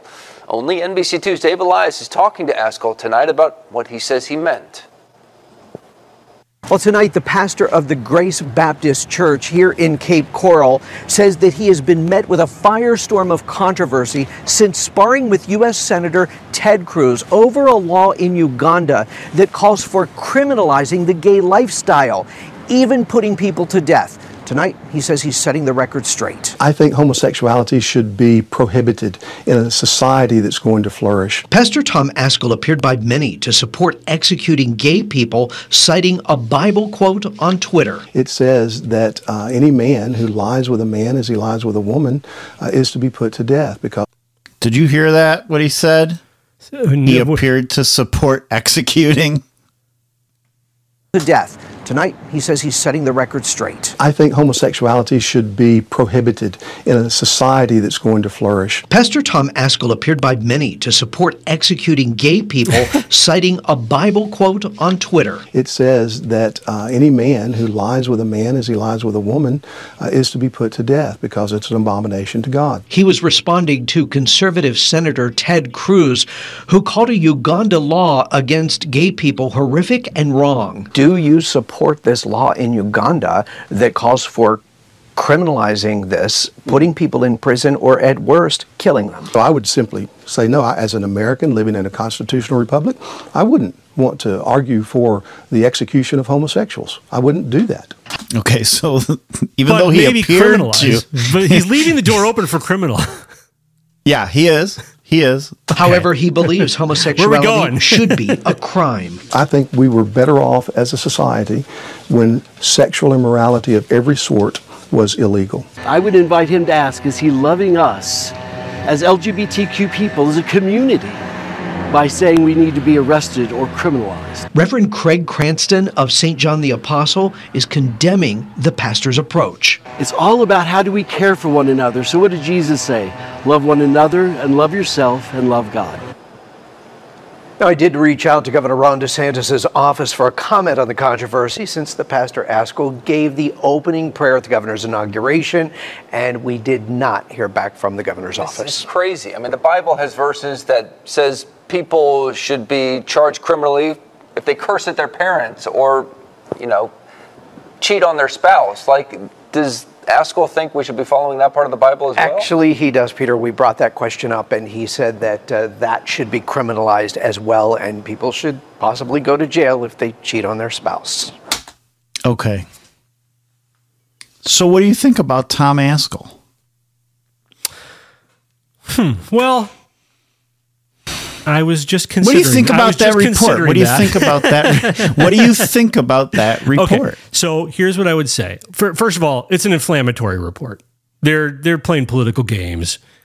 Uh, they don't they don't care. Okay, let's just lay that out on the table. So I'm not going to respond to this or accept it or reject it on the terms of the premise of the media as they're presenting it because it's it's invalid to begin with. It's disingenuous. They would have to actually care to, to believe the things they're saying. So uh, I uh, disagree with most of what he is saying in terms of it being a prescription for how I I would like to live my life. However, in the United States of America, he should be free to form and develop his own community. And if they want to live that way, they should be able to live that way. This is the United States. So if you can form a community where where in theory this is the United States. Uh, we're supposed to be living under a constitution that would allow for the freedom of religion to be practiced that way if you saw fit. So Okay, but take all of that out of the right and wrong of that, but just the media portrayal. Like, what is the what do you, what do you get out of this report? What what does this report tell you? it tells I me mean, you they're done the- with DeSantis. You had Cape. Okay, that's good. That's interesting. I mean, you have the title is Cape Coral pastor facing backlash for supporting death penalty for homosexuals. Yeah, they're well, they're trying to obviously they want the gay community to be anti DeSantis. And uh, would you say that by their report, though, that, that I just played, that's pretty much what it sounds like? What? I mean, other than the part DeSantis, or that, the- other than the clip was there that he said he doesn't support Right. it. No, they're well, they're painting him as yeah, they're painting him as as supporting the death penalty for homosexuality.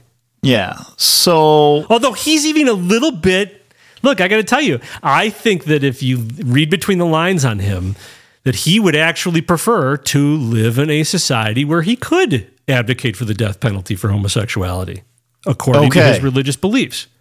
So, But he respects the Constitution that he lives under. All right, so he recorded the entire 30 minute interview. Uh oh. this was a setup. I've been set up. he recorded the entire 30 minute interview himself and or his own maybe he had his own camera guy or else he somehow got NBC you know to give him the full interview I'm not sure what actual arrangement was made but he released the full unedited 27 minute interview on Twitter and probably some other place. I found it on Twitter. I think that was what uh, Chris had sent to me. Um, so I've clipped some parts of the full interview, and I want to, you know, Wait, kind of Chris see sent what you, you what? Chris sent you the full interview. the full interview. So yeah. you are you're working with a producer to entrap me. Yes. yeah. Okay. Great. I just want to make sure I understand. Very good. That is a good producer. it wasn't my initial thought. My initial thought No, was this this, is just a I good. love it. My initial thought was this is just a good story to cover. But then my secondary thought was, oh, I can totally nail Andrew on this one. I know how he's going to respond to this clip. so anyway, on one second. I'm, I'm calling executive producer Anne. there may be a spot for her to fill in here. Yeah. Okay, so all right, I'm hanging up. Here are some segments from the actual edited, unedited video, uh, or edited by me, unedited interview. I think it starts off just just with him not answering a question. I can't remember. right, now when you hit wait when you hit your when you hit your keyboard to start this clip, I want you to hit it like with a hammer. All right, I'm gonna do it. Respect him and appreciate much of what he does.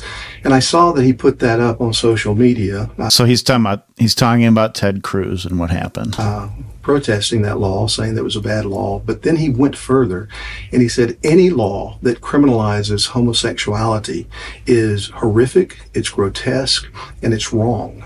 Well, as a Christian, I mean, I, I'm a follower of Jesus Christ, and Jesus has given us His Word. And in that Word, it says in the Old Testament economy, when God had an Old Covenant people of Israel, it says that uh, any man who lies with a man as he lies with a woman uh, is to be put to death because it's an abomination to God. And so immediately my mind went to what Ted Cruz has just done, perhaps inadvertently, is say that God is guilty of giving his old covenant people a law that is an abomination. Part of this is understanding what his criticism of Cruz was not the law itself, but that Cruz saying any law that did this, that says this, is an abomination or grotesque. And Ascol is saying that then what Cruz is saying, and he says perhaps inadvertently, is that what it actually says in scripture is grotesque and wrong. And that's why he called out Ted Cruz. That's just a little context. The the other parts are more in relation to the NBC interview. So I think I want to be clear here, and I mm-hmm. think other people are asking for some clarity mm-hmm. on, you know, do you support this law in Uganda that calls for criminalizing this, mm-hmm. putting people in prison, or at worst, killing them? Now, this is Dave Elias. He's the NBC Cape Coral reporter that asked that question. Yeah, well, I don't think I have any reason to uh, comment on whether I support that law or not. I'm not a colonialist, and I'm certainly not a racist. And so I think Uganda has the right to establish laws in their republic as they see fit. But the, the killing part, that's limited to what they called aggressive homosexuality. They're talking about the rape of children or disabled people, uh, people against their will. And uh, I think that's pretty just. Okay. Mm, so that's see, he's little. making a big mistake, though, Jeremy. He's he is. Does he think that he's going to be able to engage in this conversation with this reporter and be presented fairly? well, that's a Or good accurately? question. I mean, that's what a is good this, question. How does this serve what he's trying to achieve? Yeah, I not, I, that's a good question. And in fact, Chris, who sent me the story, asked me, like, is it would it be better to just not do the interview at all? yes. Why do you have to Um, feed, help feed into the narrative that they're trying to use in the most toxic way possible against you? And I think that's a valid point, Mr. Marcus. I think that's a I think that's a valid point.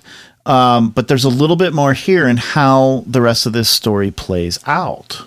Story, uh, and not to sway off too much, but uh, you, you, you said you disagree with the Pope on Yes. criminalizing. So you agree that homosexuality should be a crime. I, I think homosexuality should be prohibited in a society that's going to flourish.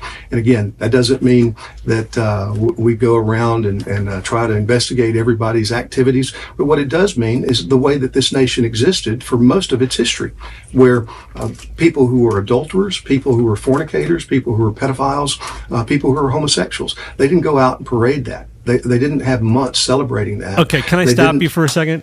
I just I, I, that offends me.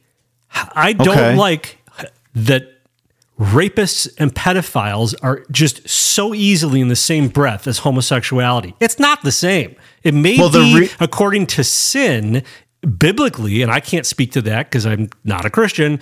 Uh, and I'm not religious, so I, I I can't speak to that. But uh, or I'm not faithful. The the but that's to, to me that that is I dare I say I'm offended by that. I, maybe I'm not offended. I just I very much disagree with com- comparing the two, the three. Okay, that's fine, and I understand that because you don't have the biblical biblical perspective on it. But what his argument is going by is what is actually stated and listed in the Bible, and so that I mean, understanding that he is operating under the premise that it is sinful behavior, at just like theft. Yes, but if you're going to compare, if you're going to compare them, I, I I wouldn't be I wouldn't be bothered if he was saying it's a sin like any other sin. Okay, I get that. I get that that that people believe that it's a sin. Okay, fine. But that doesn't. I'm not sure that's what he's saying. It is. He actually listed all those like dr- by as theft, as drunkenness, and then he even talked about, uh, you know, children. He- I don't know. Though right there, he listed in order, and I, I messed up the order. He's rapist, pedophiles, and homosexuality. Okay, so let me continue. I mean, if you want to say gluttony, if you want to add gluttony to that list, okay. So now, okay, you're you're you're speaking of religious sin, I suppose, but. uh, He's making that sounded like literally just a, a moral equivalence. I don't know. Personally, when I see a homosexual, I don't think rapist. I don't think pedophile. I don't think he does either. Okay, you can see how people might reasonably be left with the impression yeah. I mean, that that's what he's saying. Yeah, because if you're not reading the if you're not reading the Bible and you're not studying the Bible, you're gonna not understand this perspective. I I don't think Right, or have trouble with it. Yeah. Well, so so I could see that. Yeah. Yeah. Um, All I the mean, more reason why you've got to be very deft in the way that you speak about these things in modern times so that you Sure. can get your point across the way you sure. need to. Sure. Yes. Okay. And I'd say that's a valid point. investigate everybody's activities. But what it does mean is the way that this nation existed for most of its history, where uh, people who were adulterers, people who were fornicators, people who were pedophiles, uh, people who were homosexuals, they didn't go out and parade that. They, they didn't have months celebrating that. They didn't try to groom others into their way of living uh, their sexual lives. They realized, okay, we're out of step here with this society that is determined this is what's right and this is what's wrong.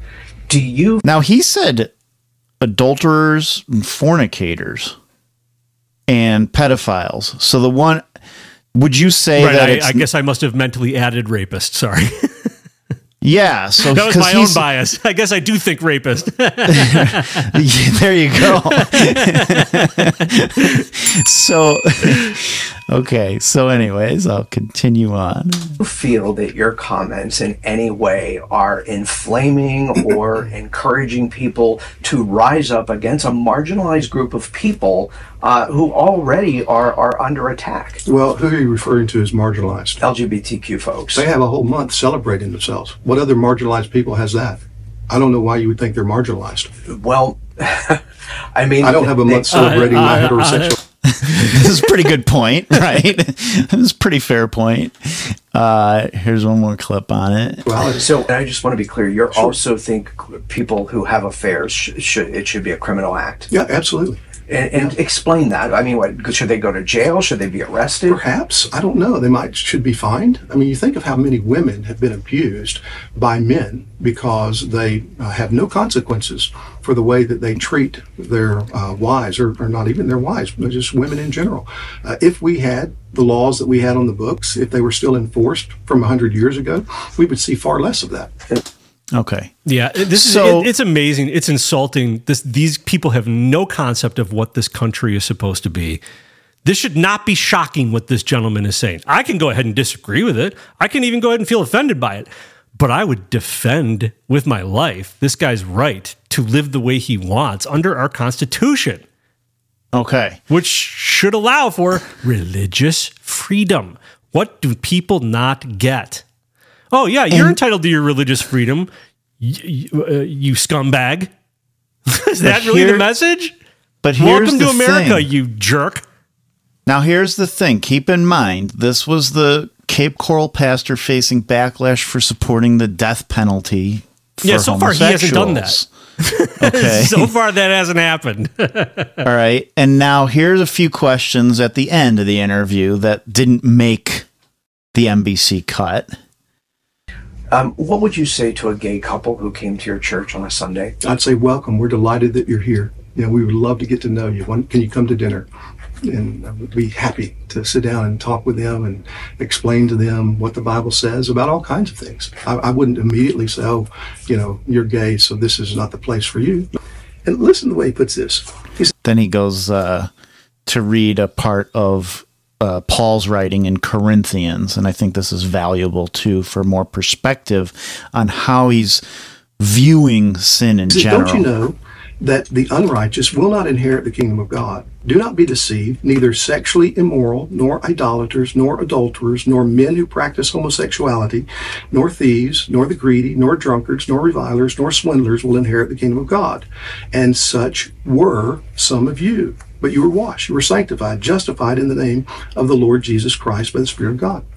This is a church full of people who used to be homosexuals, fornicators, adulterers, greedy, proud people. The only kind of people that God saves are sinners, and I'm I'm the worst of them. So any any room I'm in, I know exactly. Okay, so again, you may disagree. You may not think it's right, but he's certainly not sounding like somebody that wants to go and hang all homosexuals. right. He's not a uh, a fanatic in Sudan or wherever. I'm sorry. Where did this start? Uganda. Uganda. U- Uganda. it's amazing how they have taken a story about Muslim fanatics and turned it into a story about American Christian fanatics. right? That's fa- that's fa- well done, media. That is unbelievable. Yeah. I'm sorry I couldn't get to my applause fast enough. That is fantastic. Well done. Uh, so there's two more here. what we're experiencing in America. So what we need in America is not, hey, let's change the law tomorrow. What we need is for God to have mercy on us. Did you said that he wants America to have those laws, right? You said that was your perception that you thought you weren't sure that he No, would want to have those perception, laws. My perception was that he would like to be living under biblical law. okay.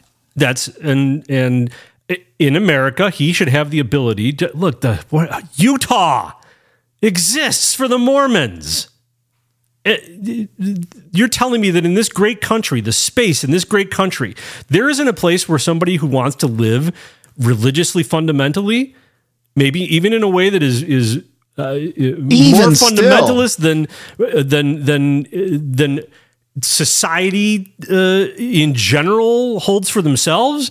That this is America, And e- e- the even First still- Amendment comes first. Even still, for the sake of brevity, I took some things out that address those the topics of Old Testament law, which he completely argues against. That that's something that we should have that we should be adhering to. The point that he goes on to make earlier in the interview, and I think everybody should go listen to the full interview, and I will put it in the show notes because I think it's interesting. But the point that he makes is that the the Old Testament laws were there to show us what is and what is not righteous in God's view, in the God of the Bible. So it's it's not that this is you have to do this now and kill all homosexuals to be righteous. That's not the point that's being made here. But that is what NBC2 is trying to say he's saying. Right, but what would have helped him is if he had known that what NBC was looking to do was take a story about Muslim fanatics and turn it into a story about Christian fanatics and know that everything you say is going to be used in that service. Well, he might have known because he recorded the whole interview. Well, he might have known that not to trust them, but he might Yeah. not have known why True. specifically not Yeah, to trust them that's true. that might have affected the way he approached it. Maybe it wouldn't have, but I, you know, Right. So But I that's two- that's the two- disgusting. th- I think that's a great story because that is Two two more clips here. expansion in America. So what we need in America is not, hey, let's change the law tomorrow. What we need is for God to have mercy on us and to come and revive us. And it starts in the church. It starts with me. It starts with the people who say Jesus Christ is Lord. Well, we need to repent of our sin and we need to own our sin. Quit looking down our noses at other people and saying, oh, we're better than you are because we're not like you are. It's not true. And then in repentance, get up and call everyone to come and know this God through Jesus Christ. That's what. Okay. All right. Do you happen to have? Did that sound unreasonable? No. no. I mean, did that sound Oh, it's, un- it, it's going to sound very painful to a to a Maoist, to a to a neo Maoist, to a Marxist. To I mean, he said it starts left. with us. It said starts with us, pastors and believers. You know, not looking down our noses at everyone else They and owning hate our that own anybody is saying this. They love it because Right? they can use it, but they hate that anybody says it. And then here, Do you? this was he. The interview was over, and and Dave Elias looks at the producer like, anybody else have any questions? And then this other guy hopped in. happen to have any gay friends? Uh, yes, actually, I do. We, we've actually had. Uh, Wow. Do you happen to have any Christian friends? Right? that would have been a good one to throw back in his face. Jesus Christ. That's what. Okay. All right. Do you happen to have any gay friends? Uh, yes, actually, I do. We, we've actually had. Uh, uh, well, we, yeah, we've got people in this church who have identified that way in the past. They wouldn't identify that way now. But yeah, and and and family members, of course. You have family members Yeah. who identify as gay. Mhm. Yeah. And and how do you feel about that? I love them. I'm, I'm sad for them, uh, just like I'm sad for the fornicators uh, that uh, you know give themselves over to that lifestyle, or thieves. You know, agree. So yes, yeah, I just I still can't. I, I I know what he's saying. I get what he's saying. I don't. Li- I don't like hearing hearing homosexuality equated with thievery. Well, it, okay, but he it, equated it with fornicator, which is which is which is which is you know having a a relation with uh, a member of the opposite sex outside of marriage that is meant for inside of marriage. And Right, no, this I- would be exactly that same thing. Right, and I I guess I would not consider a fornicator a thief necessarily either.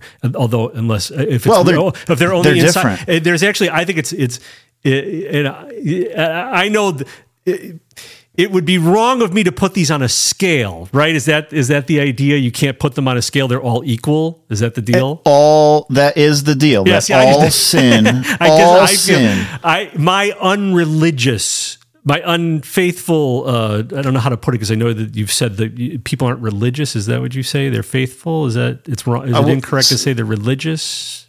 It's that's a whole different topic. But okay, but because I'm people be, I'm trying to, to be respectful in the way that I say. No, this. no, From my think you- perspective, I don't. I, I don't.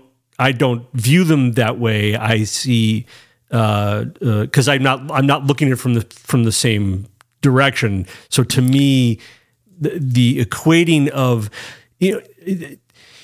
He- what he's somebody saying is- born somebody somebody is I my opinion somebody's born homosexual. You're you're you're born with it, it may be there may be some environmental component to it as well but i think a large part of it is out of your personal control. Now some people are able to control it later in life i suppose or earlier in life. I don't know. These are i this is not these are not the shoes i walk in. Um, but that to me is different than a thief who But the makes shoes the you conscious walk in- choice as an adult or even as a, a young person to steal something. You don't Okay, have to the- make that choice. but the shoes that you walk in are the shoes of a sinner. And everybody, Well, the you- biblical I'll give you argument, the biblical, the the biblical uh, view is is that everybody is a sinner, and the point here, and society does it very well, is to say that well, all of these other things are sins, but this one thing, homosexuality, isn't or shouldn't be considered that way or shouldn't be this considered the same as all these other sins. But in the bible the bible specifically lists it as one and it doesn't it, it, it and and that's the the point which you questioned is accurate is and the answer to is that all sin according to the Bible, the the penalty of all sin is death, and the and and and that is why everybody needs a savior. And his point that he makes more in the interview is that he wants people to know, and people should know that that they are sinning. And he uses a metaphor that if if you're holding a rattlesnake that you don't know is a rattlesnake and I come up and slap it out of your hands you might be unhappy that I slapped it out of your hands. But then when I explain to you that it was a rattlesnake you might say oh thanks you saved my life. And his point is, is that you might not know that this behavior whether you're born that way or whether you choose to be that way and I have a disagreement with you on that we all are born into sin and we all have a sin nature so that you're you're correct on. I don't i getting into whether they're born with this sin or not I, that's a whole nother discussion That'll be the but fourth his, hour of our podcast today. but his point his point is is is that that's that he equates it that way. And if you don't know that it's sin then you don't know that you have a need for a savior. So anyways the bottom line the end of the story is it's sinful to read the Bible? no but that's that's what the media thinks. if anybody would like to go to YouTube to watch the highly edited version of the video that NBC2 Cape Coral uploaded to YouTube, you can't. Because after Tom Ascol released the full 27 minute interview, NBC2 Cape Coral took down their own video. That's amazing. They took down their own highly edited video of this interview. That's why I want a rapid response team that we could deploy that gets right up to this reporter and sticks a microphone in their face. What, did you retract your story? Why did you take your story down? And they changed the title. Why the changes? Get the de- demand Cape on record. Coral pastor facing backlash for social media spat about law that calls for gay people to be put to death. we need to put up a story that says reporter uh, new, news organization faces backlash after truth comes out. Right? after full audio exposed with edited video, highly edited video. So wow, I, that's why I said this That's is a, great feel story. good story. That's a great And story. I knew it would be maybe a tough one, uh, given You knew you were differences in me. our values. I knew I was going to trigger you. that is a great story, and I really want to thank our producer for sending that in. That is that was amazing. That was a very good one. Uh, but how great is that? And it's funny because when Chris uh, had sent me the story and asked me, like, would it be better to not have done the interview at all?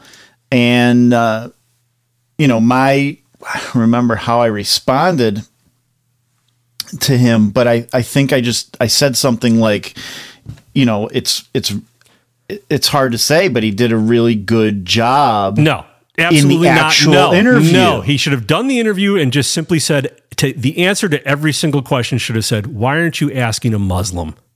This is a story about Muslims executing homosexuals, and you're talking to a Christian. Doesn't that strike you as slightly bigoted? Why aren't you talking to a Muslim? That's a good one. That's a good question. And he should have absolutely agreed to the interview, and that should have been the answer to every single question. Waste their time. Then go ahead and publish that himself because they'll never publish it at all. Well, at the end of the day, I think uh, it, this was a this was a feel good story to see the local outlet because they're so giddy. They're so giddy at the end of that interview and how crazy this guy is.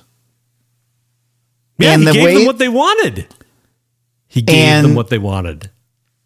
Oh, for sure. Because he gave them enough that they could edit it into the story they wanted it to be. It wasn't what he was saying, but he it was a good thing he had the full interview recorded and put it out. Yeah, good for him. That was a good and move. it caused a great backlash that caused these clowns to pull their whole story down, which Yep. is uh, total embarrassment. Well They should be completely ashamed and embarrassed of themselves. Um, so I thought that you would like that story at the end. yes, I do like that story for many reasons, frankly. Uh, okay, I have So- just, I've got nothing but good stuff here. If you're if you if you are ready to move on, I've got. Uh, Well, we're already we're pa- we're just past two I know, hours. but we we we we missed an episode, so we're going to go a little bit long. We're going to give people good stuff here. This is going to be none of this is going to take very long, but there's some fun stuff here that we should go through. Uh, I have a couple. I have a theory about why this next story dropped when it did, but it it uh, there's a story that dropped on Friday that might as well have dropped into an into a, a soundproof room with nobody in it because n- with the Trump indictment, nothing of any consequence was going to get through, and I wonder if that was intentional for this. Hi, I'm Hannah Giles, and I've just been named CEO of Project Veritas. You might remember me as the 20 year old reporter who wore a sarong and stilettos in the landmark Acorn investigation. I'm the journalist who originally conceived and developed the idea for the undercover Acorn video investigation, which I later executed in 2009 with fellow investigative journalist James O'Keefe. He's just he's just a fellow investigative journalist. Mm-hmm. yeah. Hannah Giles was named the new CEO of Project Veritas. yeah, I saw that. Uh, what do you think of that? I used to s- consider her a friend. To- so people should know we both know her. Uh, I have known her since the Acorn days. Now I have not had any contact with her in, in uh, a number of years, um, but I uh, uh, I knew her then. I think you and I both knew her husband Joe. Uh, and yeah, I uh, I have always admired them. Frankly, I've always thought she's very courageous. I've always Yes. thought she's very strong. Yeah, strong-willed. I I like the way that I see that she lives her life, at least from a thousand miles away. You know, she she she raises her family. She's dedicated to them. She homeschools. I don't even do that. Uh, they're they're braver than me in a bunch of different ways. So, whew, was I shocked to see this? Definitely shocking. What does it mean? Definitely. Is she? But I well, how, how's her relationship So- with James? How does James feel about this? I know you have you texted with him about it. Yeah, and I'm not going to speak for him, but I did. I have heard from him since this. Um, I think so. Call my, him right now. Call him right now. The first thoughts that I had. I mean, the thing is, is that it, I was shocked, and then like a minute later, I wasn't shocked, and I was like, "Huh." I wonder if she was behind the whole thing. And not necessarily her, specifically her, but her father.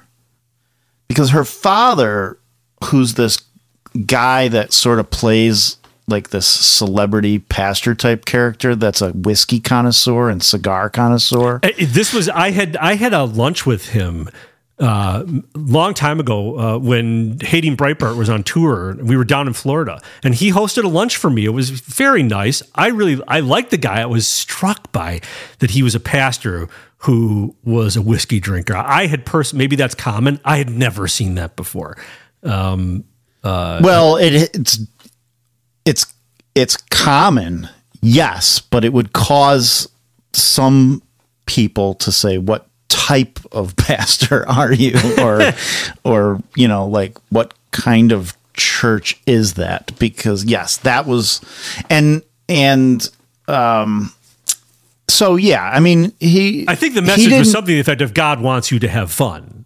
right and i, liked him i mean i liked the guy too and and and when i knew him it was it was actually before i was a, a believer um you know so i didn't have that sort of critique of him at that time but uh he made it clear to me on a couple of occasions that he, he just had a very very jealous animosity toward James specifically and uh, Breitbart, Breitbart.com.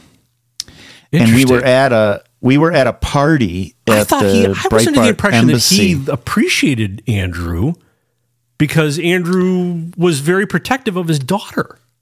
Well, th- like I said, I think there was a jealousy because we uh, we were at a at a at a party at the Bright. It's called the Breitbart Embassy in D.C. And it's a, Is that where Bannon Steve does Bannon's- the war room from? It's, it's his house. It's actually Steve Bannon's house. It's a big mansion right by the Supreme Court. And Wait, did Steve buy it? Because I know they were renting it for. he was renting it. Yeah, he rents it. And and, and he- is that where he does the war room from? Because I, I feel like that's Right. what it looks like. Right. So, anyways, that, that's not all that important. But the point was is that that while we were me. there, I was talking to her father, Doug Giles, and basically he was very inebriated, telling me how they built all of this, meaning Hmm. He him and his Breitbart. family. Right. His family, Hannah, and his other daughter, who's like a celebrity hunter, and that they they built all of this. And what they were talking about all of this was this this mansion, this house, this whole environment, and basically, you know, had some animosity. And I think it was because Breitbart was starting to take off as a news organization. Hannah kind of sort of dwindled and kind of you know had been tr- i think doing some investigations and stuff but they weren't getting the notoriety Well, she never uh, seemed that james to seek was out the getting spotlight that James did. right She seemed more James- of a journalist, where James is a journalist and a showman. James knows how to promote what he's doing. absolutely. And james uh you know started project veritas and became a huge thing. And then you know we know he was he was fired. He had a board you know his board was infiltrated and he was fired uh, a few months ago and now started a new thing. And now he's being sued by them. Right. So is Hannah Giles now the CEO of an organization that is suing James O'Keefe? Is that the bottom line here? Yeah. That's bad. Hannah. we should have her on. Which, So- do you think she'd come on if we were to? You know, I, I don't know. She might not because I don't know. I don't know. I would definitely want to ask her. Are you? Why are you going to sue James O'Keefe? but it's it was very interesting to see and it just it just made me wonder was that like this whole thing you know like a psyop against James it makes me think she's a government agent Wow, I don't know. al- I don't know and what not that think. she al- and not that she always was but that she's become one that Well- she, that she's been paid It's possible money. that, there, that, there, that there, uh, just a paycheck offer was made that was just so big you'd have to be crazy to turn it down. to take down James O'Keefe. Yeah. But it's very sad to see. I think I uh, it's not. I think if if the if it's nothing that sinister and all it is is a play by the board to try to revitalize the organization with who if Hannah rightfully was. It was her. James has given her credit that it was her idea to do the acorn sting, but they did it together. Oh, and there's no way it would have been as big as it became if it had just been Hannah. James Absolutely right. really So- understood how to make something very viral. Right. And then they took it to Breitbart. And Breitbart Really understood. really knew how to blow it up. And they did. And it took down the entire Acorn organization, which was huge. So it's so you could see that like maybe that that that the board's perspective could just be to hire uh, like oh maybe we could get Hannah may you know and try to like go back to the roots or something of where the but that was before Project Veritas even existed. Yeah, see, I it, I'm I'm more suspicious. I'm a lot. I'm sort of where you started out, uh, which is the the, the fact that I it's think you her- always have to start in that place Yeah. with all of this. You It's have to start now. yeah. We live in a world where you have to start with what are the sinister motives and conspiracy going on here. It might not be that. and then you can look at the more innocuous version of Well, the story. here, well, well, but let's- you got to start with what's the worst case. Let's put it It's prob- this way. more likely that. if she remains CEO of an organization that continues to sue James O'Keefe, that's uh, that's an earthquake. That's pretty bad. That's an earthquake in our circles. That's an earthquake. I would want to have. I think we should have Bannon on. If Ban was Bannon close with with Doug Giles, must be they were breaking bread don't know. together in the embassy. I don't know. He must have some I don't- I opinion. don't- he might have I an know. opinion. I think we get Bannon on for an opinion. I don't know. I think we get Bannon. I think we get James, and I think we get Hannah. Think of what would happen to the Truthbait podcast if we can have James and Hannah, not on the same one. I'm not talking. I'm not talking about on the same interview. That'd be even better. that would be phenomenal. I just don't see it happening. Uh, uh, I think that is that's how we get to the truth. That's how we should do it. Okay, so there there's much more to discuss about that story. We're not going to discuss it now uh, uh, any further than we have because it's just been announced. I think there's more to develop. Let's see what shakes out, and let's see who we can end up talking to about it. Um, let's see here. We have uh, this came across. This is this was just going viral in the last few days, but it's such a great clip. Uh, some of our listeners may have heard it already. I know you have not, Jeremy, because you just are not. Uh, you're in a much better place than to receive all of this viral nonsense. So here it is. Do you want to know one of the saddest realizations I recently had? Was that as a liberal woman, it is really hard to find a man who is willing to play the more traditional masculine role in the relationship. I heard that. I heard. I heard. I heard that clip. you really what a shocker that it's hard to find men that are willing to be traditional be in a traditional relationship who aren't conservative in today's day and age who is not a conservative. A man who wants to pay on the first date, who wants to open your door, who has that want and desire to take care of you and to provide, who is not a conservative. I want a woman who wants me to pay for her, who wants me to hold the door open for her, who also wants to act like a man who doesn't hold the door open for anybody or pay for anything. That's what I want. And obviously, as a liberal woman, I do want to be respected for my independence. And I do want to have my own autonomy in the relationship. as though as though conservative men don't respect the women in their relationship as though women in a who are have a relationship with conservative men don't have autonomy listen she thinks that conservative women are hostages As a liberal woman, I do want to be respected for my independence. And I do want to have my own autonomy in the relationship and not be confined or conform to the traditional female homemaker childbearing role. I just want a sugar daddy who'll leave me alone. Don't bug me. But can I borrow your credit card? Yeah. And most of the men that I've dated who do have that more natural provider masculinity about them are normally conservative. So I don't really know what to do because I don't She's so tolerant though. She'll date them even though they're conservative. don't want to compromise my morals and values. Right. What morals? Sweetheart, you're not compromising anything. Trust me. You're just fine. Because I don't want to compromise my morals and values just to find a man. But am I asking to have my cake and eat it too? well, my my morals and values say that I don't have to bring anything to the relationship. Wow. Well, I guess uh, you'll just have to keep dating conservative men. All right.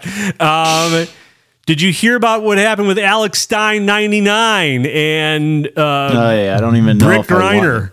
The guy's so not funny. Uh, no, I I know he's not, but this is something that something. Well, okay, he does some things that are funny. He has funny moments. I have moments where I have enjoyed him. I've also had moments where he All makes right. me cringe. but Well, I have so far never seen one of those moments. well, and I don't know laugh. who he's who. I'm not sure exactly what he's motivated by. I don't know. So who he's like a you? What is he like a Twitter star or what's his he's deal? like yeah he's like a youtube uh, tiktok guy now and and he you know he he creates these viral moments now i like what i like about him is he goes after all the left's sacred cows okay and Brittney Griner is one of those sacred cows. AOC is one of those sacred cows. Remember when he went up and he, yeah, you're my favorite uh, uh, Latina with the juicy booty.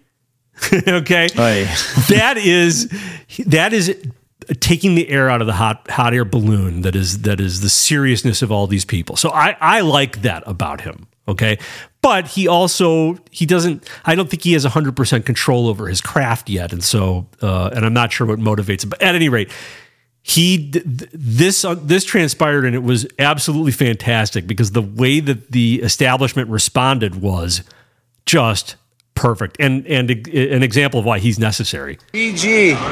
He's in an airport, it looks like, and and uh, Brittney Griner is walking through. Now, how did they end up at the airport together? Was this coincidence? Does he have some way of knowing where some people are going to be when he's trying to target them, or or or is this set up? I you know because I'm even cynical enough to think that this is set up between his people and Brittney Griner's Well, people. I thought of that too. I haven't. I never watched the clip, but I did see the headline, and that was the. And then there was a photo with it, and that was the first thing I was like, "How did he end up in the airport with her?" But I will say, like when I was traveling a lot, when we were working on some of the projects we were doing, and we were going to New York or LA or DC very often. I mean, we were going on like two or three trips a month usually, and we were in a lot of airports. You do end up seeing a lot of people, you know, a lot of either p- politicians or famous people. Andrew Breitbart and I walking around New Orleans the day after we were done filming there. We were in an art store, and who walks into that art store? Tim Robbins. now we didn't pull out cameras and and Yeah, I mean, I've been in the airport. I've had, uh, I've had what's her face, uh, John McCain's daughter in front of me in line. Like we've been on, you've been uh, a lot of politicians. You were on a flight once with Adam Kinzinger, who was sitting in first class. Um, and you didn't want to out him Oh, for I it was for seated, some reason. I was seated next to Gabby Giffords. I don't know Right. how long. I I don't mean, know how, so those how type soon of- it was before she was attacked, but uh, So if you fly around threatened me. enough, she yeah, threatened f- me. really? Yeah, yeah. So I'm on. I'm I'm sitting there with. Uh, it- it- we're we're all in coach. Andrew Breitbart's in the row right behind me on the emergency exit, and he's passed out. We're flying from DC to LA, or DC to Chicago, and uh, uh, she's in my row. She's seated right next to me. Now Andrew's asleep in the chair, so I take out my camera. I I turn around in my seat and I film him asleep in the seat behind me. Which, if you're the person sitting next to me and you don't know what I'm doing, seems like a peculiar thing to do. and so, so she asks me what I'm doing, and I say, "Well, that's Andrew Breitbart. Have you heard of him?" And yes, she's heard of him, and she starts to give me dirty looks. Now we're and we begin to have we engage in a little bit of a conversation, and I say to her, "Look, you know, something to the effect of, you guys." should be careful what you're the way you're doing this because you're alienating people. You know, basically I'm saying you guys should be careful because you're going to find yourselves out of power. And the way that she interpreted it, and it was very deliberate, it was very uh, uh, uh, sneaky, was to say, "You're threatening me. You're th- you're telling me I need to be careful." Like I was phys- somehow physically threatening her. Now, Yeah, because you're telling her to be careful after someone shot her in the head. No, it was before that. It was before that. oh, okay. it was before that. I, I would have definitely chosen different words. No, she. Uh, uh, it was an intimid. She was trying to intimidate me. She didn't want to talk to me. She was just trying to intimidate me. It worked. She did intimidate me. I was like, I'm not trying to. When I wasn't educated enough at that point, I should have turned to her and said, "Yeah, I'm not trying to. I'll show you intimidation. How dare you? You know, whatever." Um, uh, so here, we'll play what he played, and then we'll play the response. BG, was that was that a fair trade for the merchant of death? I know you kill it on the court, but he kills it in real life. Is it true to Vladimir Putin to get released from Russia, Brit? Out of the way, dog.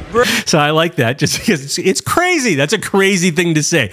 It shows. Yeah, but I- it, it, it it sets the tone right away that that that he's not. This is not. None of this is to be taken very seriously. He's a clown. Okay, and that's important. Brit, get out of the way. Brit, is it true you had to get out of the way? What about I mean, he's your like he's just an he's just an idiot. Okay, but hold on. What are you doing? I'm trying to talk to Brittney. Hey, Britt. Do you still want to? Do you still want to boycott America, Brittney? Stop. Well, get off me. Stop. Stop. I'm weird. Why? She hates America. Uh, are you, what about the merchant of death, Britt? Get off me. Stop, dude. Get off.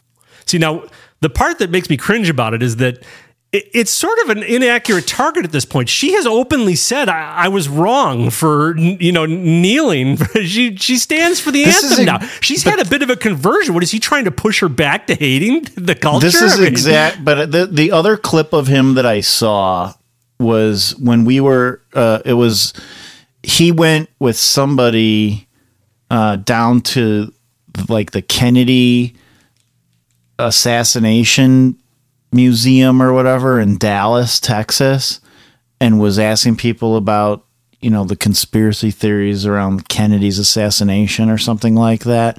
And he was just as obnoxious and rude as he is being there. And I don't have any respect for you're good- but Brittney you're- Griner. Yes, th- th- th- But- she's treated like royalty, and so doesn't. What is the big deal if if he does this to her? I get that you don't like it, but what's the no big because deal?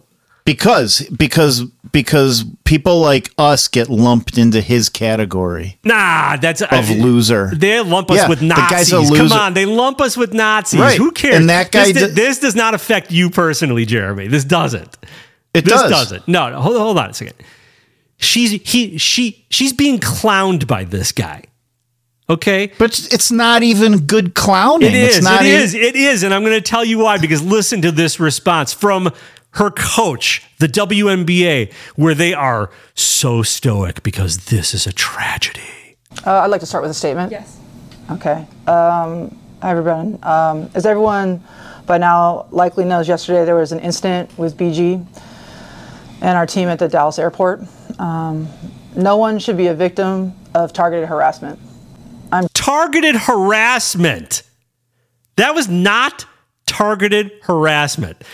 He I think it is. No, it's not. Look up the definition of harassment. She was not prevented from doing anything.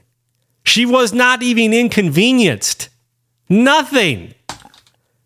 You have to actually prevent someone from going about their life to, to qualify for harassment. It's not even close. I'm grateful that our team and our staff are physically okay. They're physically okay by having been asked obnoxious questions by a rude person. Whew! These women are tough. They're just like the men. Uh, and most of all, I'm grateful that BG has been back here in the United States for 185 days now. Which is almost as long as Dylan, Mc, uh, what's his name, has been a fake woman. uh, what's his name again? I forgot. Dylan, what's his name? What's Dylan's last Oh, name? I don't know. Dylan, Name, Dylan uh, the tranny on a can. yeah, the fake. Mulvaney, Dylan Mulvaney. This says her on Wikipedia. It says harassment covers a wide range. You're going to Wikipedia? Of offensive nature. Yeah, I'm gonna go to a site that's gonna prove me right. there you go. it's commonly understood as behavior that demeans, humiliates, or embarrasses a person, and is characteristically identified by its unlikelihood in terms of social. Uh, and moral reasonabableness. I Okay. think that I, no, no, no, this behavior no, no. fits I'm perfectly. stopping you right now. Ask Wikipedia what a woman is. In in Come on, let's talk to your little dictionary, Jeremy. What's a woman? In the legal sense, these are behaviors that appear to be disturbing, upsetting, or threatening. Okay, so in a legal sense, I would say that it was disturbing and upsetting, not necessarily threatening. No, it is Sure. not. It is not. Jeremy, by that standard, your preacher who you just played in the last segment should be could face harassment charges. Uh, yeah. And if her being home makes some people mad, uh, I think that obviously says more about them than it does about her. It's also a reminder to all of us that the, the Mercury know that there are families whose loved ones are not home yet. For those that don't know, the Mercury is the team that, that she plays on. Nobody knows that. And I'd like to urge everyone to visit uh, bringourfamilieshome.org to learn more about wrongfully detained Americans. Okay. Let's just talk about that for a second. Brittney Griner was not a wrongfully detained American. She broke their laws. She was tried. She was convicted. How was she wrongfully detained? They didn't just seize her walking down the street and throw her in a van for no reason other than that she was an American. These very uh, unattractive people are uh, are using Brittney Griner. They're I'm sorry, they're using people who have been kidnapped and wrapping them around Brittney Griner to turn her into the victim. That is the royalty that that she that's the position of royalty she's in. That Alex Stein, obnoxious as he is, she she's not a victim. Do you know what her net worth is? Millions. Millions. Really? Yes. Millions. The estimated net worth online, $5 million. Let's suppose it's only half that. Okay. Two and a half million dollars, she can afford a whole bunch of therapy for having to deal with somebody being rude to her in the airport for two minutes. Two minutes. Did you see the Well- video of James O'Keefe getting patted down at the airport? that was that was that was harassment. they grabbed his privates all day long, aggressively. Yeah, I think She I had an obnoxious guy say some rude things to her.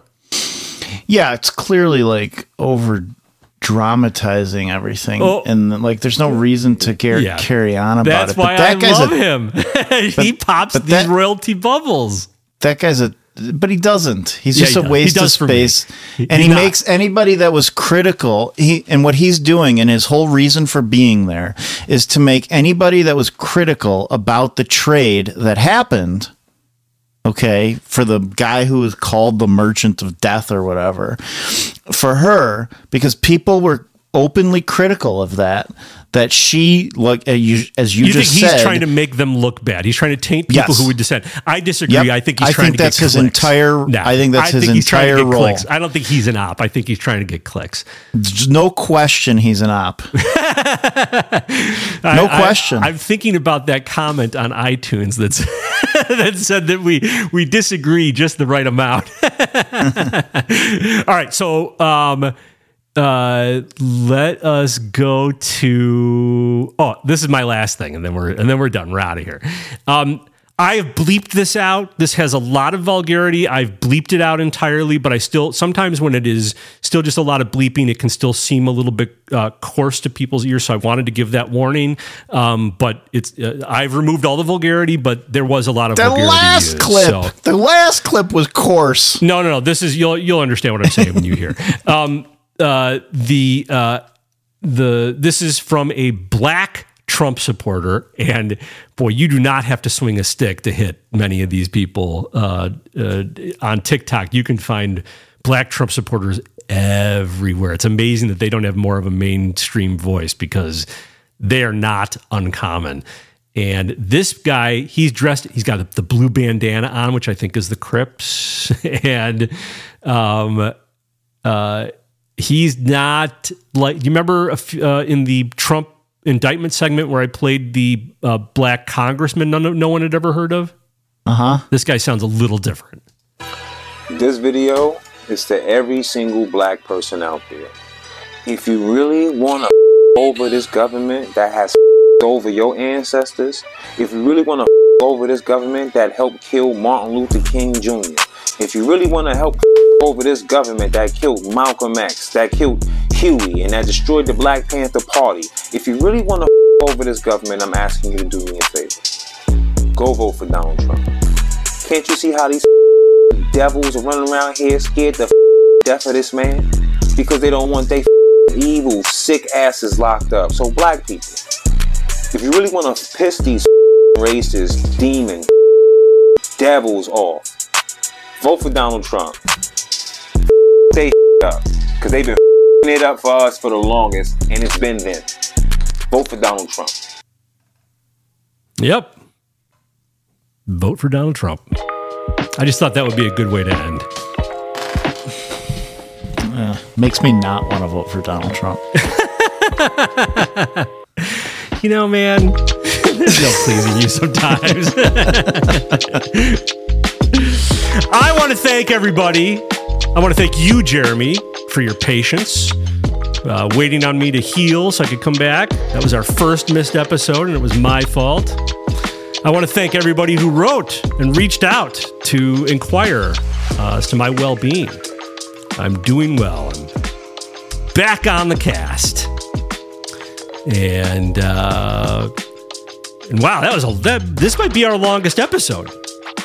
I don't think so. No, we did a longer one. I apologize Yeah, I for an episode did. that might have been longer. We've been close. Well, why don't we just start? Let's just keep going. Stop the music. All right, here we go. What's next? All right. So also, uh, do we have a secret word? nobody's doing the secret word anymore. Uh, so people, and this is a long episode. We, we should do it for this one just to see. The just to see secret word anyone gets it. is. The secret word is harassment. I like that one. Secret word is harassment. And if you get the secret word, You get a lifetime you of Win harassment. a lifetime supply of harassment. Nice. we will contract with Alex Stein, 99.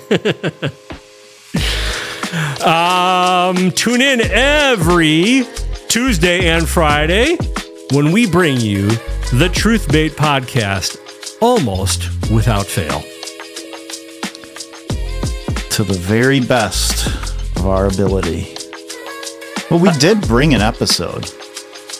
Yeah, I'm disappointed though that episode 33 was a failure to launch. know, it's like a minute and a half long episode. I reluctantly, I guess this is episode 34.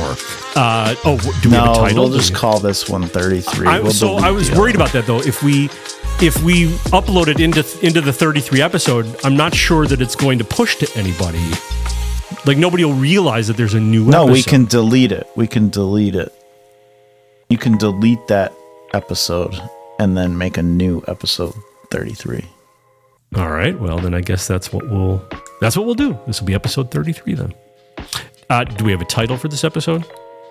Uh, I haven't thought of the title yet. We'll have to think of it. All right. Well, between now and then, we'll have a title. So, anything else? Did I miss anything? Write us at truth at truthbait.com, truth at truthbait.com, and share the show. Share the show.